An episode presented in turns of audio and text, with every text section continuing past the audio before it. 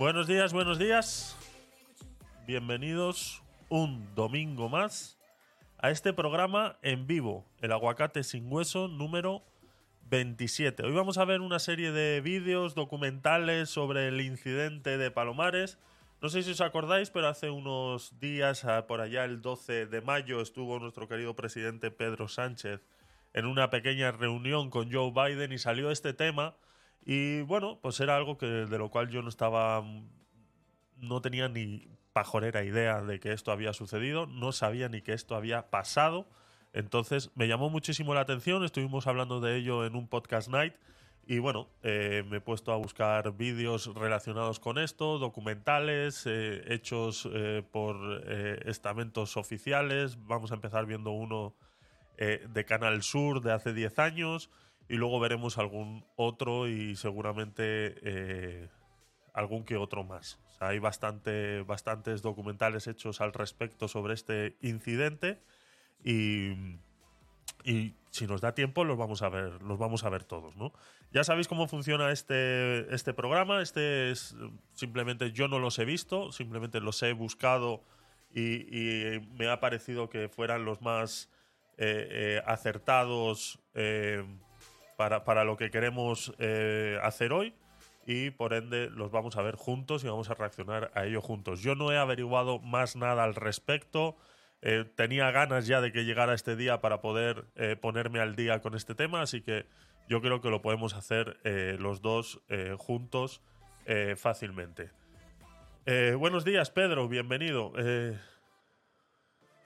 perfecto, perfecto, modo radio. Perfecto, pues pásalo bien. Si estás de paseíto, pues a pasear, a pasear. Pásalo bien. gracias por estar ahí de todas maneras, por siempre estar eh, presente. Muchas gracias, Pedro, y a todos los que estéis en diferido, pues eh, bienvenidos y que todos disfrutemos de este contenido. Ya sabéis que lo tenéis en modo podcast en todas las plataformas habidas y por haber, y luego en modo vídeo en nuestro canal de YouTube. Si estás en diferido, está claro que esta información ya la sabes, pero bueno, eh, hay que decirlo, hay que decirlo todo, ¿no? Ya sabes cómo es esto de el podcast del futuro eh, lo estamos grabando ahora, tú me estás escuchando, eso quiere decir que ya yo lo he grabado. Bueno, eh, paradojas del tiempo. Así que eh, bienvenidos y poco más. Yo creo que podemos ir, podemos ir empezando. Bueno, recordar también, este viernes no hubo podcast night, pues se me enredaron, se me enredó la vida, no me dio tiempo ni siquiera a preparar absolutamente nada y hacer un programa sin preparar. Iba a haber abierto directo simplemente para charlar con vosotros un rato pero bueno, al final se me echó tanto la hora que ni una cosa ni la otra. Ni la preparada ni la sin preparar. Entonces, eh, pues eh, simplemente pues cancelamos y, nos vemos, nos estamos viendo hoy. El próximo martes, sí lo que vamos a hacer va a ser un repaso sobre eh, pues el, ese, el próximo domingo. A estas horas la gente debería estar votando ya eh, aquellos remolones que se despiertan un poquito más tarde deberían estar ejerciendo su derecho al voto y que no su obligación. Eh, hablaremos sobre eso también el martes, varios países donde obligan a, hacer uso de este, de este derecho y eh, como aquí, pues por ejemplo en España no es obligatorio y por ende pues no los tendríamos igual que plantear eh, una opción así. No sé, lo vamos a proponer ese día, a ver la gente cómo reacciona a esa, a esa propuesta. Eh, me gustaría hacer, estoy averiguando temas eh, legales, porque me gustaría hacer un IRL el domingo, pero no sé si voy a poder o si se me, si se me va a estar permitido estar a pie de urna preguntando cosas. No lo sé estoy en temas legales, ya sabes que esto de la Junta Electoral pues funciona de una manera y no estoy puesto en el tema, entonces estoy preguntando a ver qué se hace ese día y qué se puede y qué es lo que no se puede hacer. Lo que sí vamos a hacer el martes va a ser repasar todas estas cartas que me han estado llegando eh, al buzón. Y bueno, pues eh, si estás escuchando esto, que sé que sí, pues eh, lo que sí estaba según estaba preparando esto de las cartas, eh, sí es verdad que ya hemos leído la del PP, que fue de las primeras en llegar, luego leímos la del PSOE, Y claro, yo me estaba dando cuenta de algo. Que, que yo vivo en Madrid. Entonces a mí me llegan las propuestas de Madrid. Si alguno de vosotros eh, queréis enviarme las propuestas que estáis recibiendo vosotros allí, las cartas que estáis recibiendo vosotros en vuestra provincia, pues con mucho gusto eh, la leeremos. Si me subrayas o me pones un comentario en mis redes sociales, mándame una captura de la carta que tengas ahí en tu, en tu casa y, y, me haces un pequeño comentario diciendo, pues a mí me ha llamado la atención esta frase y la podemos comentar el, el martes. Es más o menos lo que estoy me gustaría hacer el martes. Sobre todo repasar las que tengo yo aquí en la mano, ¿vale? Como esta del PSOE, que ya la vimos en su día, o la del PP, que ya la vimos y leímos en su día. Nos queda pendiente la de Más Madrid, que la tengo aquí, ¿vale? Que ya me ha llegado. Eh, la que no me ha llegado ha sido la de Podemos. No sé si es que saben que, que, que a mí Podemos pues no me gusta mucho. La que sí me ha llegado ha sido la de Vox y comentaremos también el tema de la libertad de expresión y cómo se censura o cómo se autocensuran ellos mismos, porque si podemos ver el sobre del PP, por ejemplo, que es el que tengo aquí guardado porque el resto los he tirado, pues podemos ver que en el sobre viene con, con su logo y 28M, PP entre todos.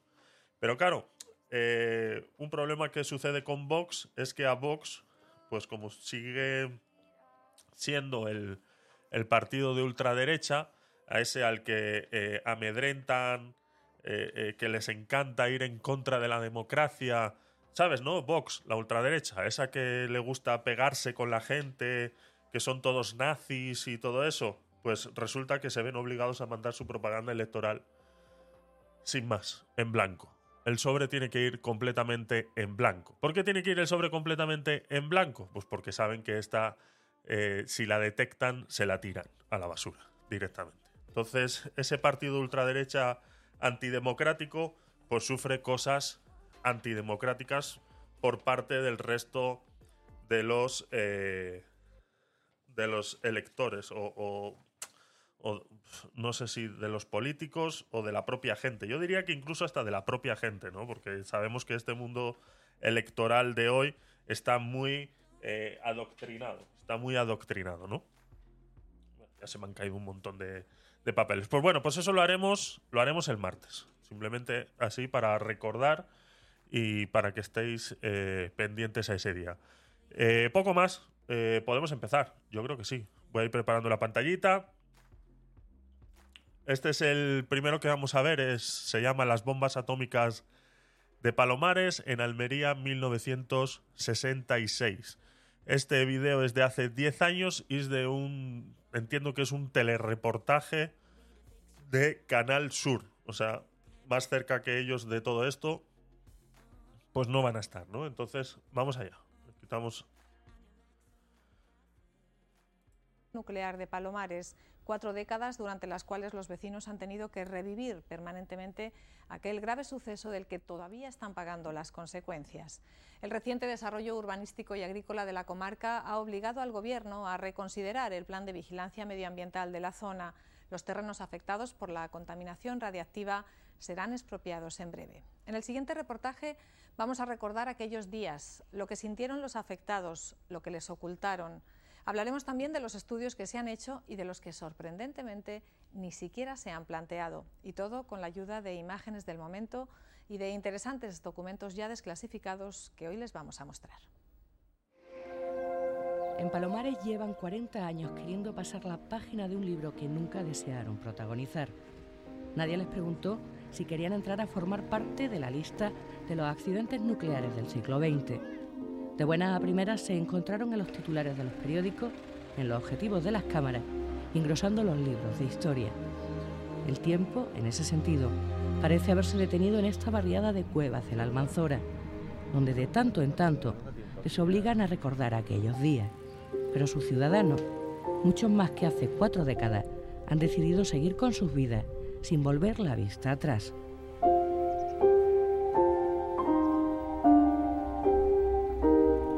Era algo de lo más habitual desde 1957. Todos los días, a las diez y media de la mañana, sobrevolaban la desembocadura del río Almanzora en Palomares aviones norteamericanos. Dos B-52 cargados con cuatro ingenios nucleares cada uno vigilaban la frontera de Turquía con la Unión Soviética. En el camino de vuelta a Estados Unidos repostaban aquí con aviones cisterna de la base de Morón.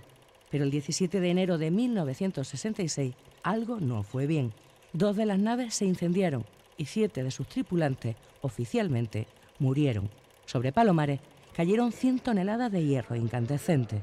Muchos de los que presenciaron aquella peculiar y peligrosa lluvia se dan cita cada tarde en el centro social de Palomares. La mayoría ¿Qué es lo que ha dicho ahí de Turquía? Es que yo estoy intentando entender, eh, como no conozco de esta, de esta situación, ah, yo lo primero que necesito entender qué hacían esos aviones ahí. ¿no? Entiendo que dicen que desde 1957 estas eh, maniobras estaban sucediendo, pero porque estaban protegiendo el... 1957. Ahí, a ver. Todos los días, a las diez y media de la mañana, sobrevolaban la desembocadura del río Almanzora en Palomares aviones norteamericanos dos B-52 cargados con cuatro ingenios nucleares cada uno vigilaban la frontera de Turquía con la Unión Soviética. La frontera de Turquía con la Unión Soviética. Vale. Eh, Turquía y la Unión Soviética en 1957. Ya. Vale. O sea, esta, o sea, por lo que entiendo es que este, estos aviones simplemente estaban eh, eh, por temas de la OTAN, entiendo, maniobrando por si fuera necesario, pero Turquía... ¿Turquía pertenece a la OTAN? No. No lo entiendo. no lo entiendo. O sea, a ver. Turquía, OTAN 1957. OTAN, Wikipedia. Grecia, ah, en 1952 se unieron los dos primeros, Grecia y Turquía. Tócate los huevos. Ahí lo tienes. La Organización del Tratado Atlántico Norte, eh, OTAN, em, en 1900, ¿dónde está? Origen. Eh, en 1952 Grecia y Turquía se unieron a la OTAN. Noruega, Grecia, Turquía y Checoslovaquia. Entre 1947 y 1949, una serie de sucesos más dramáticos por el hecho de la reciente marcha de las tropas estadounidenses y canadienses que aún estaban en Europa desde el fin de la Segunda Guerra Mundial marcaron el punto más alto de la tensión que se estaba experimentando. Estos sucesos fueron eh, amenazas a la soberanía de Noruega, Grecia, Turquía y Checoslovaquia, entre otros desde el golpe de Praga en 1948. Fue integrado como un ataque directo a los intereses europeos. Eh, pues ahí lo tienes. Entonces estaban defendiendo la frontera de, de Turquía con la Unión Soviética en ese momento. Y claro, por si hacía falta, eh, pues eso, dejar caer alguna bombita en territorio de la URSS, pues entonces estaban haciendo estas maniobras constantemente, eh, teniéndolas en el aire, estas bombas listas para ser lanzadas las tenían en estos, en estos aviones y por ende eh, tenían que, eh, que repostar en el aire estos aviones. ¿no? Eso es lo que estoy entendiendo. Venga, seguimos. Ya después de este pequeño explicación, hay que ponernos en situación ¿no? de por qué, por qué estos aviones estaban haciendo esto. En el camino de vuelta a Estados Unidos, repostaban aquí con aviones cisterna de la base de Morón. Pero el 17 de enero de 1966 algo no fue bien. Dos de las naves se incendiaron y siete de sus tripulantes, oficialmente, murieron. Sobre Palomares cayeron 100 toneladas de hierro incandescente. Muchos de los que presenciaron aquella peculiar y peligrosa lluvia se dan cita cada tarde en el centro social de Palomares. La mayoría prefieren no hablar del tema y continuar con la partida de cartas o de dominó. Entonces eran jóvenes, dispuestos a comerse el mundo y a buscarse las habichuelas donde fuera.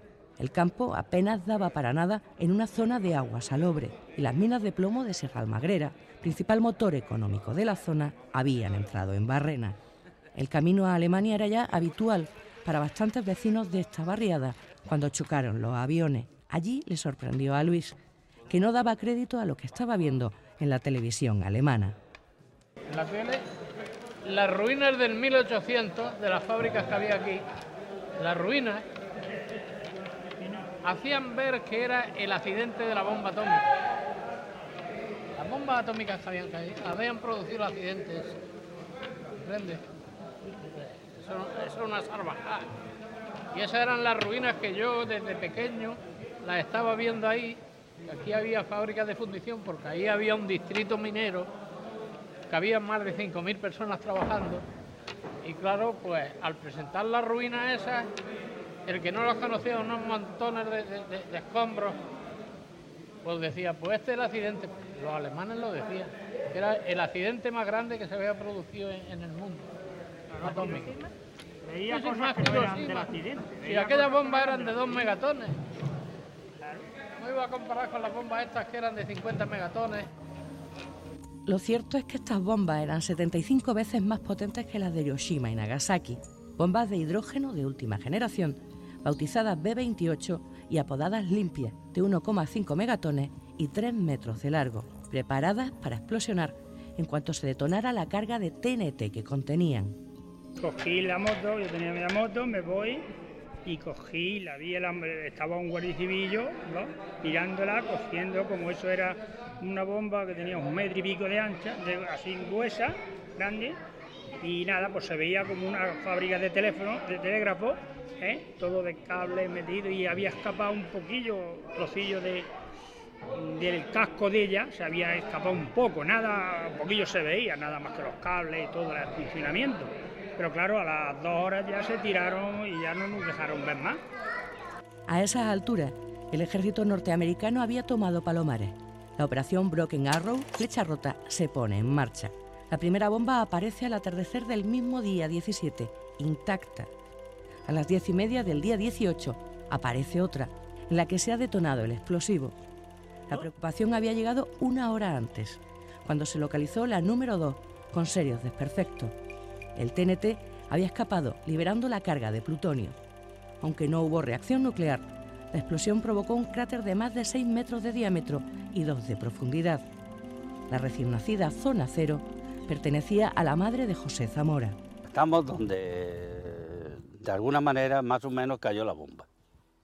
Aquí, por aquí. Luego se hizo aquí un- una fisura grande, eh, limpiaron la tierra y vinieron las tropas americanas y se la llevaron.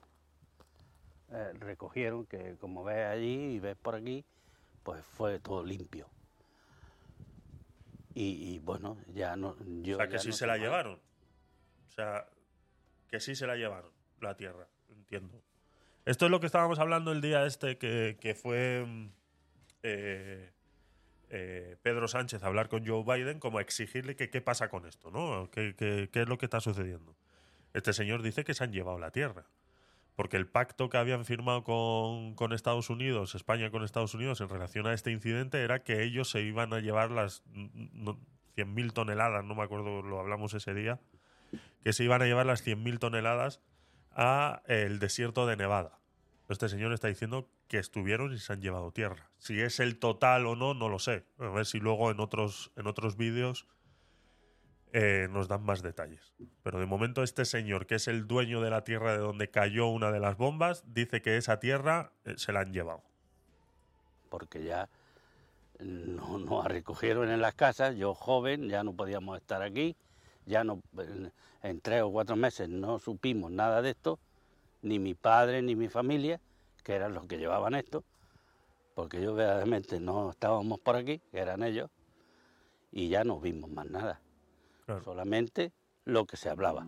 Y lo que se hablaba era lo que los periódicos publicaban, es decir, lo que el Departamento de Estado norteamericano, la CIA y el gobierno español acordaron, secreto absoluto.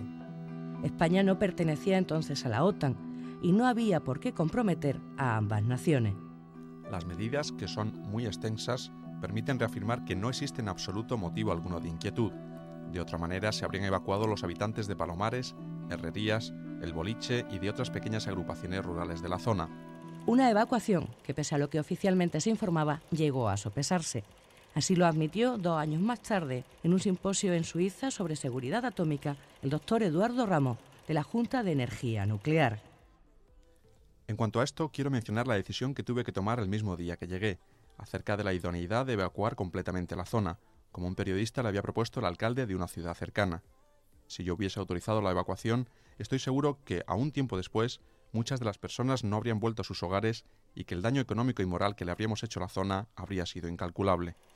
Y es que en el fondo no las tenían todas consigo. En el mismo simposio, el doctor Emilio Iranzo, también de la Junta de Energía Nuclear, ofrecía los primeros resultados del programa de seguimiento realizado en Palomares.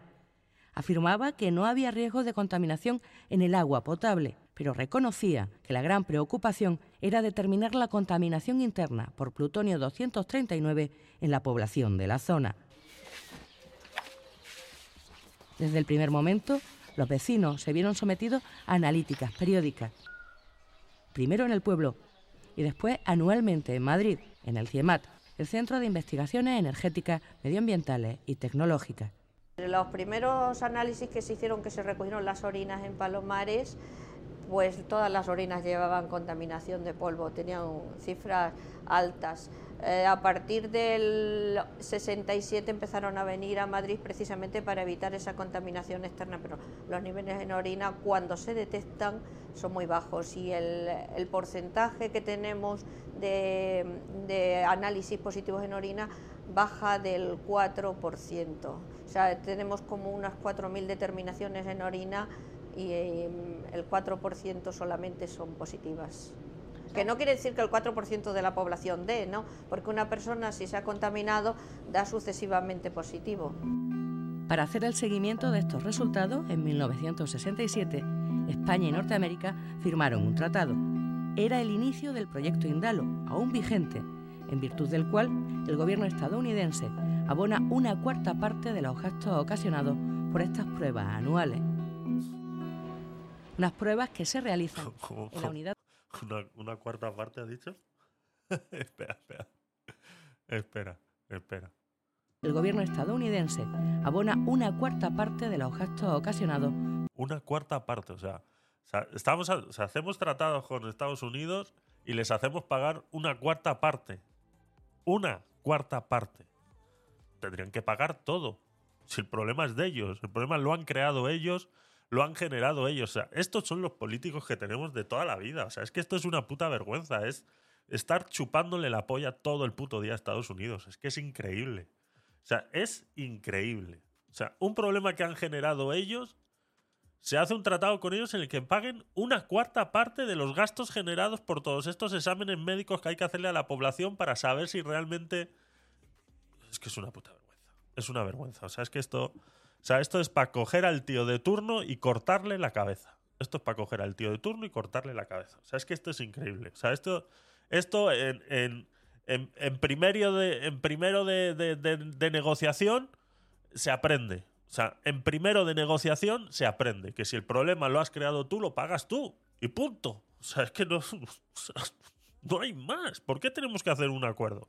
El acuerdo es que tú te tienes que comprometer a pagar y punto. Y lo pagas todo. Y se acabó. Y te lo voy a, y te lo voy a cobrar a precio de. Pero vamos. Por hijos de puta. O sea, te voy a cobrar a precio de oro. Te voy a cobrar. No lo vas a poner ni siquiera tú el precio, lo voy a poner yo. Si un examen médico de esos a cada persona cuesta 20 euros, te lo voy a cobrar a 200 si es necesario. O a 2000 si es necesario. Eso es un gobernante de verdad no esta mierda que tenemos desde hace. de toda la vida. Si es que es de toda la vida. Si el problema es ese. Que este hijo de puta que ha firmado ese tratado se habrá llevado. Vete tú a saber cuánto dinero debajo del brazo. Es así. Dice, vamos a firmar esto, pim pam, pim pam, pero para ti, toma. 100 millones de pesetas. Toma, para ti. Guardadito. Me ha puesto lo que quieras. A saber quién es el sinvergüenza que firmó eso. ¿Quién estaba de presidente en 1967? Eso, que, eso estaba es que, bueno, sin vergüenzas. Por estas pruebas anuales. Unas pruebas que se realizan en la Unidad de Salud Laboral del CIEMAT. Cada año, los vecinos de Palomares, de 12 a 65, viajan a Madrid con los gastos pagados para ser sometidos a una completa analítica durante varios días. Realizamos también la vigilancia médica de la población de Palomares. Eh, se realiza en campañas anuales de 150 personas siguiendo un protocolo aprobado por el Consejo de Seguridad Nuclear que incluye un examen médico con exploración física, analítica hematológica, bioquímica de orina, espirometría, electrocardiograma, audiometría, test de función visual y cualquier otra exploración complementaria que estuviera indicada a criterio médico como eh, radiografía, ecografía, etc. La vigilancia se realiza a nivel individual y de todos los resultados que se concluyen, hasta ahora no está indicado hacer un estudio epidemiológico ni, ni al lugar. Eh, se puede concluir que no hay ningún indicio de daño atribuible a posible contaminación del accidente de 1966. Tampoco hay estudios rigurosos a estas alturas sobre la mortalidad que la radiación puede haber ocasionado en Palomares. Las estadísticas reflejan niveles similares a los de cualquier otra población, por ejemplo en cáncer. Claro, pasa que también hay otras, hombre, yo, malformaciones, eh, alteraciones de la fertilidad, eh, el cáncer como no se diera entonces ahora mismo, ahora mismo, de hecho, mira, la mortalidad por cáncer se estima en un 2 por mil de la población y en los cuatro años, porque siempre al final, pues los que fallecen en su casa por esta enfermedad, que es un poco lo que suele ocurrir, en el primer año me parece que no tuve ningún, no, no, falleció nadie allí en, esto por cáncer, el segundo año uno y vamos, una prevalencia muy... no vas a comparar normal el, nivel de detección. O sea, no puedes comparar el nivel de detección de cáncer de 1967 con el de 2023. O sea, no lo puedes comparar. O sea, comparar eso es, eh, es estar comparando naranjas con mandarinas. Estamos hablando de cáncer, sí, pero no tienes las mismas herramientas de detección de cáncer. Y esa gente en 1967, bajo el, pues eso, ¿no? El, el franco de los cojones, pues es lo que pasa. O sea, eh, perdona. O sea, si ya me estás diciendo que llegas a un tratado con Estados Unidos en el cual solamente paguen una cuarta parte, ¿cómo me voy a creer yo los datos? O sea, a ver si nos ponemos en, contexto y empezamos a entender las cosas. O sea, volvemos a lo mismo. Tú haces un tratado con ellos para que ellos se hagan cargo de un problema que ellos han generado y terminas en una conclusión en los cuales solamente les obligas a pagar una cuarta parte. Ahora yo te pregunto por datos epidemiológicos. ¿Tú te crees que tú me vas a dar los datos reales sabiendo que has llegado a un acuerdo en el que solamente les vas a obligar a pagar una cuarta parte? Pues claro que no. Claro que no. O sea, es todo mentira. Todo mentira. Poco por no decir nada se les dijo entonces. A nadie le extrañó que con tanto despliegue del ejército americano llegaron unos extraños aparatos que se instalaron por la comarca. Por traer, hasta trajeron los teléfonos porque la única línea que había en la zona estaba en Vera. Por los documentos oficiales, sabemos que todo el equipo de medición de radiación costó 26.000 dólares, unos 2 millones de pesetas de 1966. Y aquí siguen, aunque claro, con el tiempo se han ido modernizando, pero su función no ha variado. A diario, Diego Moreno, como empezó a hacer su padre 40 años antes, recoge las muestras de estos medidores. Estos aparatos son unos muestreadores de aire que lo que hacen es coger el polvo en suspensión. La parte de los muestreadores que hay por varias zonas en Palomares, eh, sobre todo son muestreos de hortalizas y vegetales que se cultivan eh, pues, en las distintas etapas del año, sean lechugas, tomates, sandías y bueno, pues en Madrid me mandan a que yo recoja en ciertas zonas y se mandan a Madrid también, García Más, para que analicen todas esas hortalizas y muestreos de tierra. Me robé la lechuga. Cuando las muestras llegan a Madrid, sufren un largo proceso. Primero son reducidas a cenizas, después disueltas en ácido y al final, mediante un proceso electrolítico, se separan los elementos radiactivos que pudieran contener y se miden sus niveles con relación al fallout, es decir, a la radiación que hay en la atmósfera debido a los experimentos nucleares realizados desde el descubrimiento de este tipo de energía. Los niveles de actividad dependen de, las zonas y depende de que se mueva o no se mueva a tierra. Realmente siempre o casi siempre hay alguna actividad de plutonio. Si se mueve tierra o hay grandes vientos, pues la actividad sube. Entonces nosotros comprobamos cuando ha habido movimientos de tierra por la, concentración de actividad en el aire que hay. pero son actividades aceptables. Prueba de ello es que yo y todo mi equipo vamos dos veces al año como mínimo a Palomares y estamos allí en la zona, trabajamos en la zona y no utilizamos careta. Realmente si se miran las Ay, Dios mío, Colau- señora. O sea, está comparando ir dos veces a la zona de- de- del crimen, como diría yo, ir dos veces a la zona del crimen, está comparando con ir dos veces a la zona del crimen al año, trabajar sin mascarilla, sin careta, como ha dicho la señora, a la gente que vive ahí, come de las verduras que se cultivan ahí, etcétera, etcétera, etcétera, etcétera. O sea, no tiene nada que ver. O sea, es que volvemos siempre a lo mismo, es que esta gente está apagada. De plutonio en ciudades eh, americanas están en el orden de 2-3 microbecquerelios eh, metro cúbico. Nosotros estamos un poquito más altos, pero un poquito, 10-12 microbecquerelios metro cúbico. O sea, estamos por encima del fallout, pero realmente son unas concentraciones tolerables.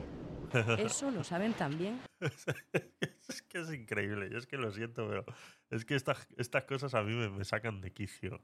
Estas cosas me sacan de quicio, porque no entiendo, no entiendo, o sea, cómo se puede tener, o sea, el, el- cómo se puede tener niveles de fallout, o sea, niveles eh, medios establecidos por los cuales se establece que ese punto y por debajo no es dañino, pues, pues como hablamos, como cuando hemos hablado muchas veces de los niveles de carbono en la atmósfera eh, eh, para saber si tenemos que cerrar las calles o que los coches puedan entrar al centro de Madrid, pues todas esas de dióxido de carbono, todas esas cosas, ¿no? O, cuando aquí en Madrid pues se nos pone esa nube negra enorme porque no hay viento, no ha llovido en meses y se pone esa nube negra enorme y decimos es que ha subido el índice de CO2 y demás, eh, eh, tú tienes unos niveles establecidos. Si tú tienes esos niveles establecidos es porque se supone que has hecho unos estudios en los cuales determinan que por debajo o a igual o por debajo de esos niveles no es dañino a eh, eh, exposiciones extremas, ¿no? A exposiciones continuas. A exposiciones continuas, igual o por debajo de este nivel, no es dañino. Eso es lo que se llama. Pues el Fallout es exactamente lo mismo. No es, el- no es el videojuego que también va, va de eso, ¿no? El Fallout. Eh, eh, el Fallout, pues son iguales o por debajo de estos eh, militrones de. eh, creo que se llama, no, no recuerdo bien ahora mismo, creo que lo ha dicho ahí además. No es dañino a exposiciones largas. Y estamos hablando que ellos lo tenían en ese momento en dos o cuatro, creo que ha dicho. Y que las mediciones que estaban teniendo del- de estos ciudadanos estaba en 10. O sea, sé que estábamos hablando de un... ¿Cuánto? 2, 4, 6, 8, 10, un 500% más. Un 500% por encima del Fallout. Eso es lo que me está diciendo esta señora. Que, están, que estaban por un 500% por encima más del Fallout. Y aún así, no nos tenemos que preocupar. A mí dame datos, no me des opiniones, señora. Me estás dando los datos. Y los datos son eso. Vamos a volverlo a poner para que quede claro eh, de lo que estamos hablando. Son dos de, de eh, americanas, están en el orden de 2-3 microbecquerelios. Dos, metro tres. cúbico. Nosotros estamos un poquito más altos, pero un poquito, 10-12 microbecquerelios metro un poquito más alto. 10, 12. O sea, es un 2, 3. Nosotros estamos un poquito más alto. 10, 12. O sea, en serio. En serio. O sea, mm, ¿de qué estamos hablando? Vamos a volverlo a poner porque es que esto. Estas son las cosas que a mí me. me- o, sea, es- o sea, no voy a decir que es lo que más me gusta de esta mierda, sino es lo que más gracia me hace, es cómo manipulan la información. Porque ponen a una señora con bata y ya no lo tenemos que creer lo que está diciendo. O sea, ya no lo tenemos que creer, ya tenemos que creer lo que está diciendo, porque esta señora tiene bata. No, señores, o sea, lo siento mucho. Esta gente si- sigue siendo igual de corrupta que cualquier otro ser humano.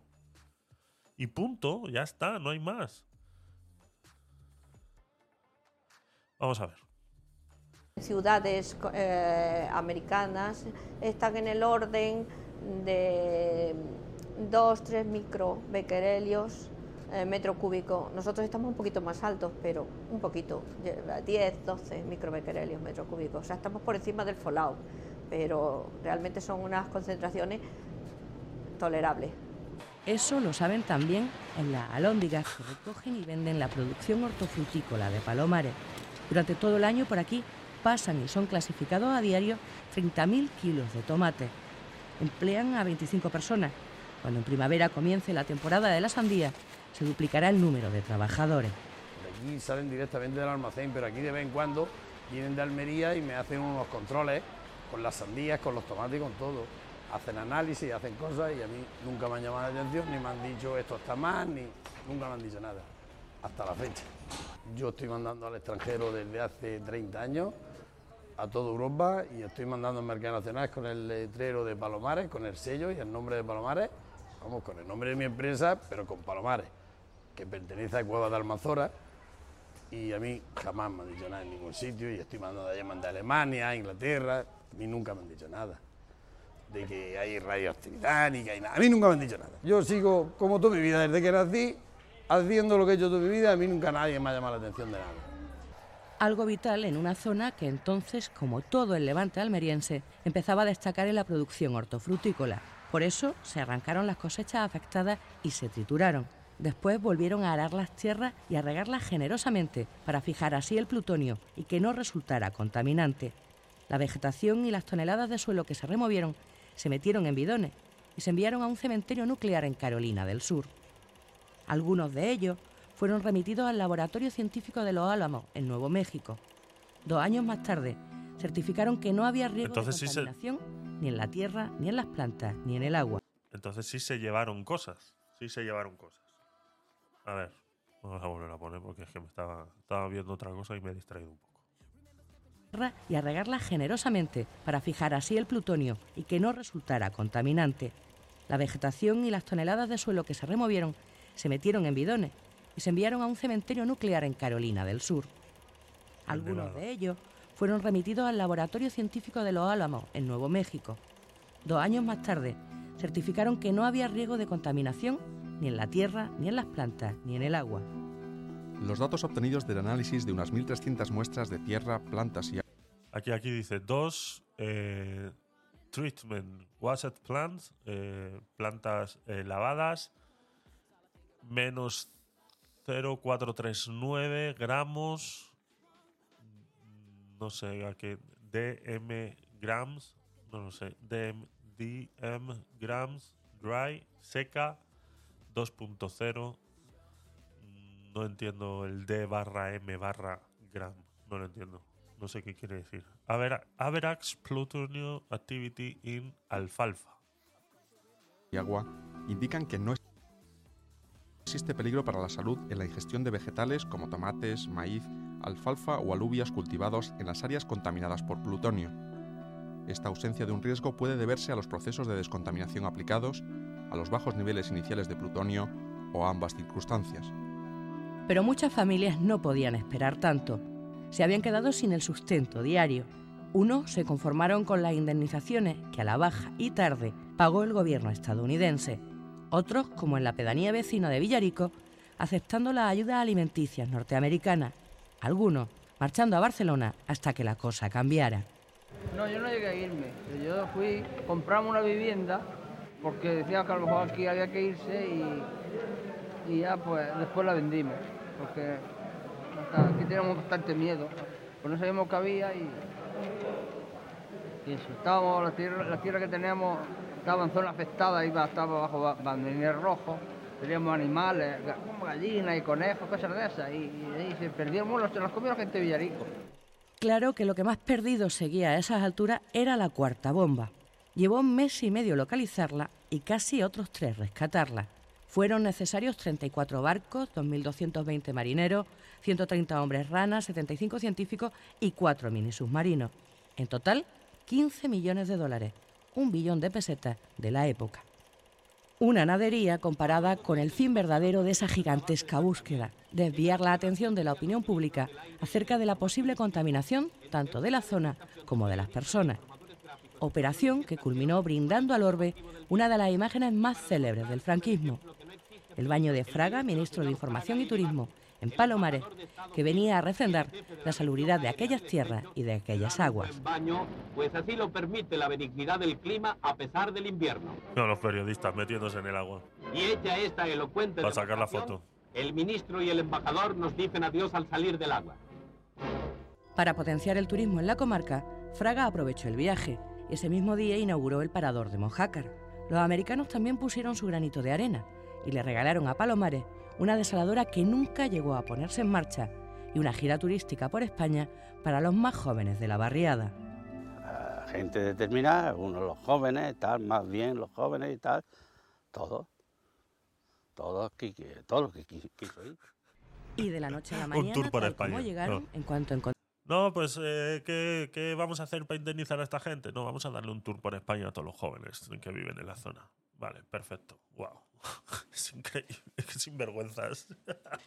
Qué sinvergüenzas, de verdad. Y la desaladora esa, hay que apuntarse eso. Voy a apuntarme eso. Desaladora Palomares. ¿Por qué no funciona? Desaladora Palomares. ¿Por qué no funciona? ¿Eh? ¿Cuántas veces hemos hablado de este mismo tema de las desaladoras y el problema que estamos teniendo con el agua actualmente? Y cómo en otros países, como por ejemplo Israel, llevan utilizando desaladoras toda la vida ¿eh? Para regar el desierto. O sea, mm, ¿por qué? ¿Por qué no funcionan? O sea, y Estados Unidos regala a Palomares una desaladora y no se pone en funcionamiento. ¿Por qué? Viva Franco, ¿no? Viva Franco. Ay, Luego decimos que unas cosas u otras. Al final es lo mismo, da igual. Franco, PSOE, PP, quien quiera que venga, al final es lo mismo. Es lo mismo. Encontraron la cuarta bomba, se fueron. Palomares no tuvo más remedio que reinventarse y echar a andar por el camino de en medio.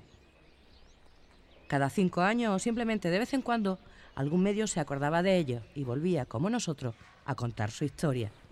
La polémica cada dos por tres se aviva, ¿no? Cuando no te viene alguien y te dice, oye, que el pescado de Palomares pues, está contaminado. ¿Pero de qué? Es que Palomares es una isla. Es que el pescado de Palomares lleva rabo. Es que lleva antena. Es que el pescado de Palomares cuando llega a la comunidad murciana, que por ejemplo Águila se da la vuelta y dice, vámonos que nos hemos equivocado. Pero bueno, si tenemos un pescado... Buenos días, eh, buenos días, William. Bienvenido. Gracias por pasarte. que es envidiable. Yo creo que es que lo que no quiere es que se lo coman algunos y hacer este artículo para comérselo a ellos. Pero vamos, esto no está ni dentro de la lógica, bajo ningún concepto, ¿no? Entonces, eh, es cosas que no entendemos. Los pescadores de Palomares se acercan cada tarde a la lonja de Garrucha. Este invierno, desde diciembre, la cosa está floja y escasea el producto estrella de la zona, la gamba roja de Garrucha.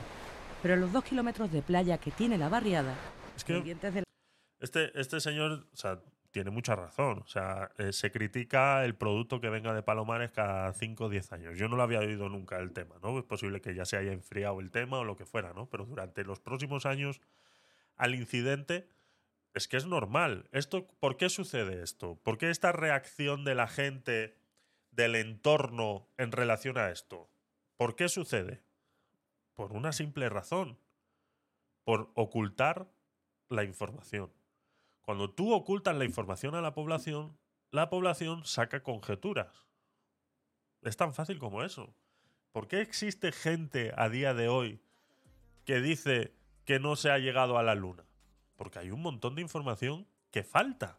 Hay un montón de información que está oculta y que no se sabe. Entonces la gente saca conjeturas. Y cuando la gente saca conjeturas, pues suceden estas cosas. Que se hacen bulos como que los pescados de Palomares pues están contaminados. Y como dice muy bien este señor, dice, ¿qué pasa? Que el pescado que viene a Palomares dice... eh, no, entonces eh, tiene razón. Pero si tú ocultas y luego te empiezas a enterar de cosas como que el causante de este problema, eh, vamos a llegar a un tratado y todos los exámenes médicos y todas las indemnizaciones que tienen que dar a Palomares por haber causado este problema resultan en negociaciones como que los exámenes médicos solamente van a pagar una cuarta parte, que a los jóvenes les vamos a pagar un tour por España, que a los dueños de estos terrenos eh, les vamos a ayudar para que eh, lo rieguen más rápido, para que el plutonio se asiente en la Tierra y no eh, contamine. ¿Perdona? O sea, estas mierdas. O sea, esas son la- las soluciones. Entonces, claro, cuando eso pasa, pues tenemos estos problemas, pues que pasan estas cosas. Vámonos que nos hemos equivocado. Pero bueno, si tenemos un pescado y tenemos un marisco, que es envidiable. Yo creo que es que lo que no quiere es que se lo coman algunos y hacer este artículo para comérselo ellos. Claro. Vamos, esto no está ni dentro de la lógica, bajo ningún concepto, ¿no? Entonces, eh, es cosas que no entendemos. Los pescadores de Palomares se acercan cada tarde a la lonja de Garrucha. Este invierno, desde diciembre, la cosa está floja y escasea el producto estrella de la zona, la gamba roja de Garrucha. Pero los dos kilómetros de playa que tiene la barriada, pendientes de la construcción de un espigón, los turistas aprovechan los rayos de sol de esta seca temporada. En los últimos siete años, en Palomares se ha triplicado el número de viviendas. Las grúas y la obra se dan la mano en el horizonte con los plantíos de lechuga y los invernaderos, dispersos frente al mar. Un panorama muy prometedor que no quieren que nada les estropee. La gente está cabreada, yo también estoy cabreado. Tenéis una fortuna impresionante de que esté dándonos una entrevista, porque es que nos negamos en rotundo a dar entrevistas a los medios de comunicación. Y, y os digo por qué, porque es que desgraciadamente los medios de comunicación lo que hacen es sensacionalismo del problema, no, no actúan con rigor, no, no piensan que aquí en este pueblo vivimos personas, que tenemos sentimientos y que las noticias nos hacen daño. Eh, entonces, cuando la- las noticias se tratan con el rigor necesario, pues no tienen por qué hacerle daño a nadie. Ahora, si lo que vamos a vender periódicos o a ganar audiencia en los medios de comunicación, eso sí nos afecta, porque al final se cuenta todo lo que no es. Y por eso la gente está cabreada, está muy mosqueada y cuando ven a un periodista aquí, pues poco más ven, no sé, Frankenstein. Y todo viene porque ahora, 40 años después, las tierras que resultaron contaminadas van a ser expropiadas. Se decide expropiar porque se han visto signos debajo de tierra de que podría haber una contaminación que vale la pena estudiar. Si Dios mío, qué voz tiene en este tío. limpiar. Los signos que ahora se han encontrado de posible contaminación son signos que indican que en algunos puntos, a medio metro, un metro debajo de tierra, hay ah, aproximadamente unos 50.000 becquerelios por segundo, son 50.000 desintegraciones por segundo. Eso es aproximadamente tres veces lo que admite el Consejo de Seguridad Nuclear, que son límites muy, muy restrictivos. Y eso es montones de veces menos que la radiactividad ambiental. La radiactividad ambiental es mucho más intensa que eso. Lo que ocurre, claro, es que una cosa es la radiactividad ambiental con la cual tenemos que sobrevivir y que además no es de partícula alfa, y otras son las partículas alfa. De manera que, porque duran mucho tiempo esas desintegraciones, duran miles de años. Lo que dura miles de años, evidentemente que no se puede tener bajo de tierra. En caso de que exista, hay que quitarlo. Pero desde el punto de vista de peligro, no hay. Por si acaso, hace ya unos años les comunicaron a los distintos propietarios de estas siete hectáreas que dejaran de cultivarlas. En este tiempo, José no ha podido aprovechar la tierra con la que completaba su sueldo de cartero. Está esperando que le comuniquen qué va a pasar con su propiedad. Oficialmente no sé nada de nada. Solamente que fuimos a Madrid en el año pasado, que fue por eh, diciembre, noviembre, perdón, y el director general, un señor que es nuevo ahora allí, que lleva unos meses, nos dijo, no se, preocup- no se preocupen ustedes, que en breve, antes de fin de año, tenéis ustedes respuesta de lo que aquí se va a hacer. Y inclusive dinero. Lo cual, nada de nada. Nada de nada. Todo parece estar ya a merced de la maquinaria burocrática, pero es previsible que las expropiaciones ahora sí se lleven a cabo en poco tiempo. En cuanto que esté expropiado, el personal de CIEMAT va a instalarse allí con los equipos necesarios para hacer un estudio detallado del terreno eh, en profundidad y las consecuencias del estudio darán lugar a decisiones que será o bien retirar la posible contaminación o bien simplemente dejarlo como está porque no hay nada. Si existe, que no tengan la menor duda, eso se envidona, eso destierra con alguna partícula contaminante, se envidona y se almacena en el sitio donde se puede almacenar el residuo correspondiente, que generalmente será fuera de España, pero eso es algo que ya se hablará con los corresponsales del Departamento of Energy en los Estados Unidos. Un final que llevan 40 años esperando. Y hoy ya estamos esperando a que se ejecute ya el- lo que son las expropiaciones. Y nada más, que lo estudien, que vean lo que hay, que pongan la solución que corresponda y una vez que todo eso se termine, pues estas hectáreas pasarán a ser patrimonio municipal y ahí será un parque para hecho disfrute de todo el mundo. Pero lo que sí yo quiero ya de una vez por todas es que eh, la gente tiene que venir a Palomares a disfrutar de Palomares, a que vean las costas, vosotros creo que lo habéis visto, a que vean la gente, a que disfruten de- del ambiente de Palomares. Eso es lo que yo quiero. Y desde luego, lo que es verdad, que nosotros nunca vamos a vivir, es de la historia, está ahí y nosotros la vamos a asumir tal y como es. Una historia larga, con demasiados capítulos, con la única firma de la mano humana, la misma que inventó el plutonio, un elemento que no se encuentra en la naturaleza y que tarda miles y miles de años en desaparecer cuando se esparce.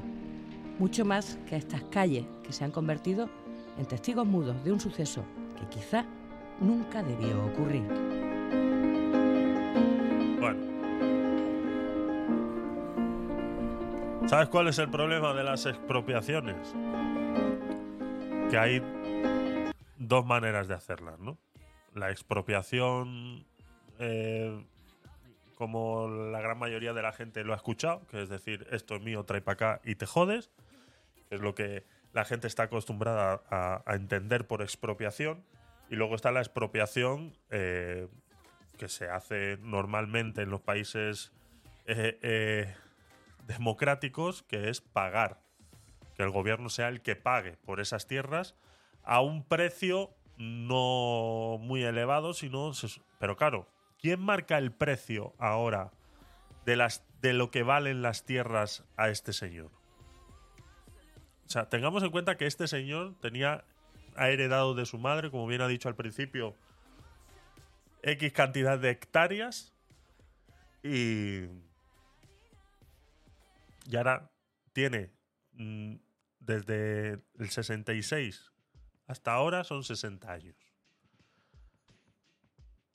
sin poder explotarlas. ¿Qué pasa? O sea, ¿cómo calculas tú el precio real de esas tierras? ¿Le vas a poner el precio por metro cuadrado de Palomares a día de hoy? Ya, pero es que este señor lleva 60 años sin poder explotarlas. ¿Dónde queda todo ese dinero perdido y que no ha podido por no poder explotarlas? ¿Cómo, cómo calculas eso? ¿Se va a tener en cuenta? Ya te digo yo que no. Ya te digo yo que no se va a tener en cuenta. Entonces, eh, ahí es donde está el problema. Vamos a ver otro. Eh, otro que tengo por aquí. eh, el incidente Palomares, parte 1, documental en español. Son dos, dos partes de 20 minutillos.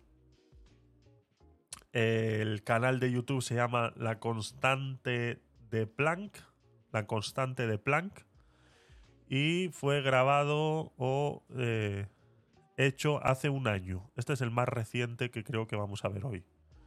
Entonces, igual eh, vemos eh, información más, más detallada sobre, sobre este tema. Eh, no conozco esto si es un youtuber o qué es lo que es. Mm, La constante de Planck, no sé. Vamos a ver eh, qué tal es. Venga, vamos allá. Cuando el ser humano inventa algo tan dañino, destructivo y poderoso como una bomba atómica, tiene que estar preparado para las consecuencias de un accidente.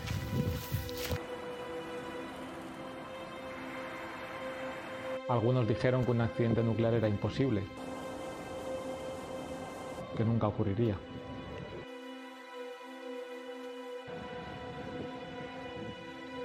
Hasta que ocurre.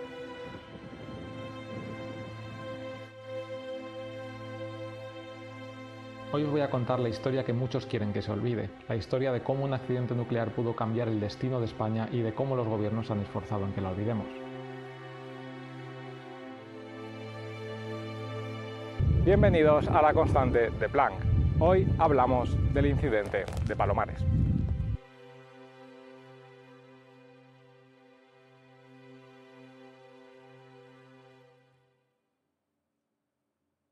Parte 1. El accidente.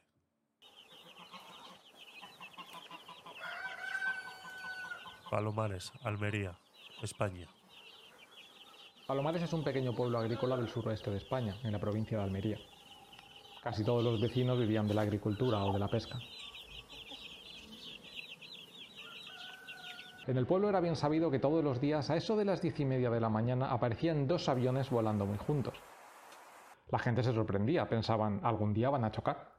Para entender qué hacían esos dos enormes aviones ahí, tenemos que hablar primero de la Guerra Fría. La URSS, año 1960. En los años 60, Estados Unidos y la Unión Soviética estaban inmersos en un periodo de gran tensión donde ambas potencias esperaban un ataque inminente por parte del enemigo. A este periodo lo llamamos Guerra Fría, esta situación les llevó a acumular una gran cantidad de material bélico para poder defenderse si se producía un ataque. No obstante, Estados Unidos se dio cuenta de que si la Unión Soviética bombardeaba de forma simultánea varias de sus bases militares, no tendrían margen de maniobra para defenderse, como ya les ocurrió en el ataque japonés de Pearl Harbor en la Segunda Guerra Mundial. Para diseñar un plan de acción contra esta amenaza, la Fuerza Aérea estadounidense designó al comandante en jefe y piloto de avión Thomas S. Power, Thomas S. Power era un hombre con gran experiencia, había participado en los bombardeos de Japón del final de la Segunda Guerra Mundial y también en las pruebas nucleares que Estados Unidos había llevado a cabo en el atolón Bikini.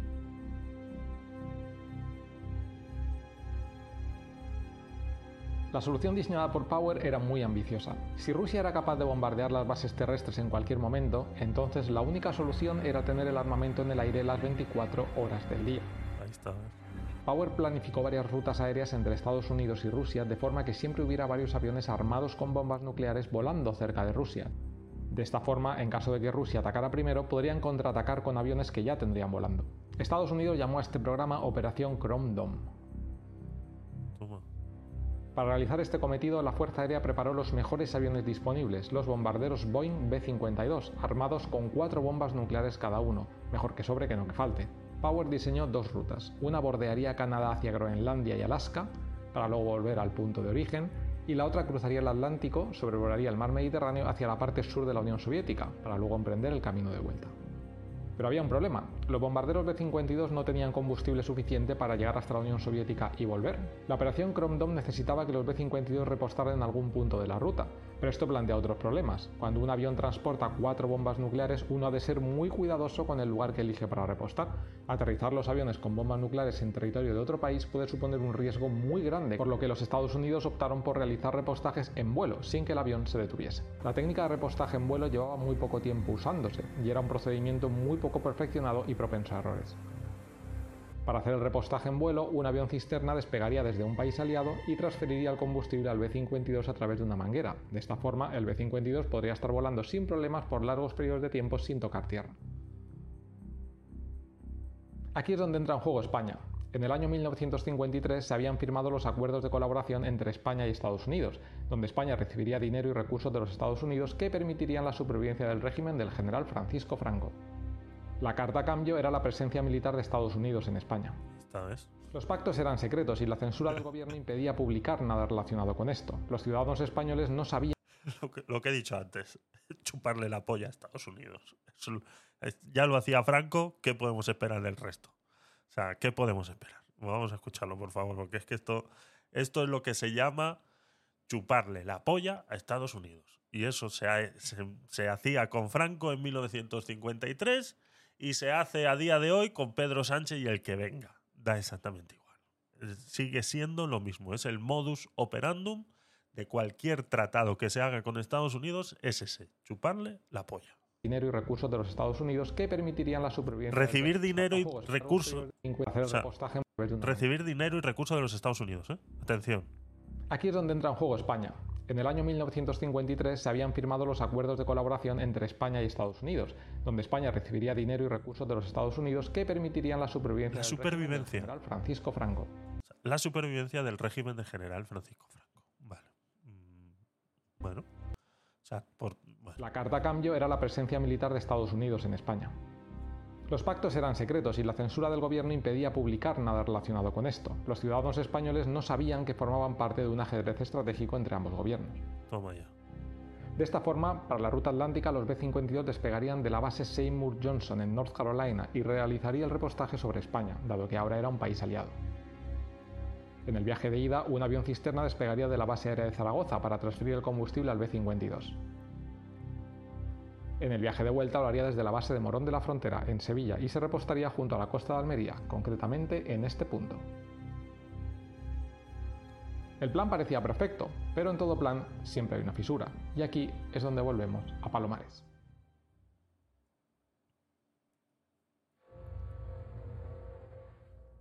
Palomares, 17 de enero de 1966. Palomares amanece soleado y con viento. Como todos los días, los vecinos trabajan en los campos de hortalizas que cultivan en el pueblo. Los vecinos son totalmente ajenos a lo que está a punto de ocurrir. Como todos los días, a las diez y media aparece el B-52 en su vuelo de regreso junto al avión cisterna, preparados para iniciar la maniobra de repostaje en vuelo. A los mandos del B-52 se encuentra Larry Messenger, tercer piloto, dado que el primer piloto se encontraba cansado.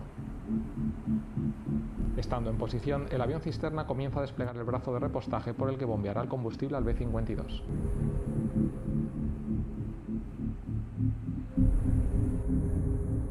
Es una operación muy delicada, especialmente cuando el B-52 transporta cuatro bombas nucleares. Larry Messenger se da cuenta de que vuelan algo más rápido de lo que deberían, pero la maniobra continúa, dado que el avión cisterna no le indica lo contrario.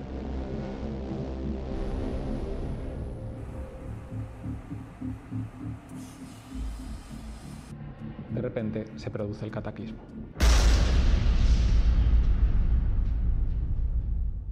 El B-52 cabecea bruscamente y colisiona con el avión cisterna, generando una violenta explosión.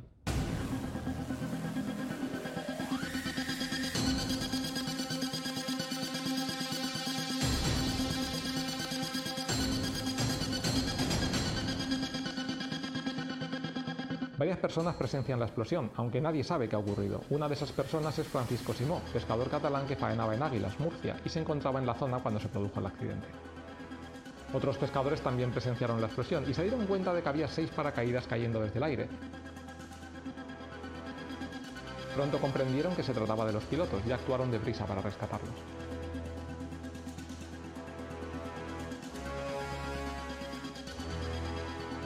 Uno de los barcos rescata al primer piloto Charles Wendorf y al primer teniente Michael J. Rooney. Rooney se estaba desangrando por una herida enorme en el glúteo. El pescador rescatista consigue salvarle la vida poniendo tiras de cinta aislante y de estopa del motor. Ambos son llevados al hospital y sobreviven. Por su parte, Francisco Simo pone rumbo a los dos que habían caído más lejos, consiguiendo rescatar al tercer piloto Larry Messenger. Debido a que el agua estaba muy fría, le dan café y brandy para que entrara en calor. Tras seguir buscando, Simón no logra encontrar al cuarto paracaídas. Habían llegado tarde y se había hundido. Los trozos de ambos aviones habían caído sobre la pequeña villa de Palomares, un total de 125 toneladas esparcidas por los campos cercanos. Es un milagro que ninguno de los mil habitantes de Palomares resultara herido.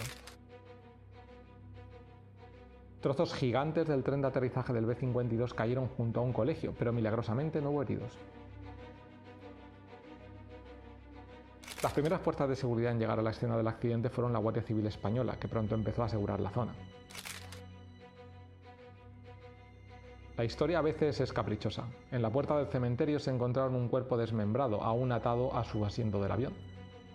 Se trataba del navegante aéreo Stephen Montanus, de 23 años, que consiguió eyectarse del avión, pero su paracaídas no se abrió. Junto a él, también cerca del cementerio, estaban los cuerpos de los dos compañeros que no pudieron eyectarse, el artillero de 23 años Ronald Snyder y el oficial de guerra electrónica George Glessner.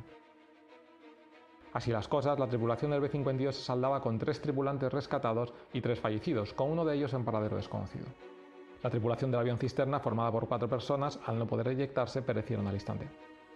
Tras contar los cuerpos, los habitantes de Palomares prepararon ocho ataúdes para los siete fallecidos y el piloto que se había hundido en el mar. Apenas una hora después del accidente, el presidente de los Estados Unidos, Lyndon B. Johnson, conoce la noticia y declara el protocolo Broken Arrow, nombre en clave que se le daba a un accidente nuclear donde se ven implicadas bombas atómicas. Y es que el problema era ese realmente, había que encontrar las cuatro bombas nucleares lo antes posible. De esta forma, el embajador de Estados Unidos en España, Angie Duke, avisa a la máxima autoridad militar en España, el general Muñoz Grandes, y este informa a Franco.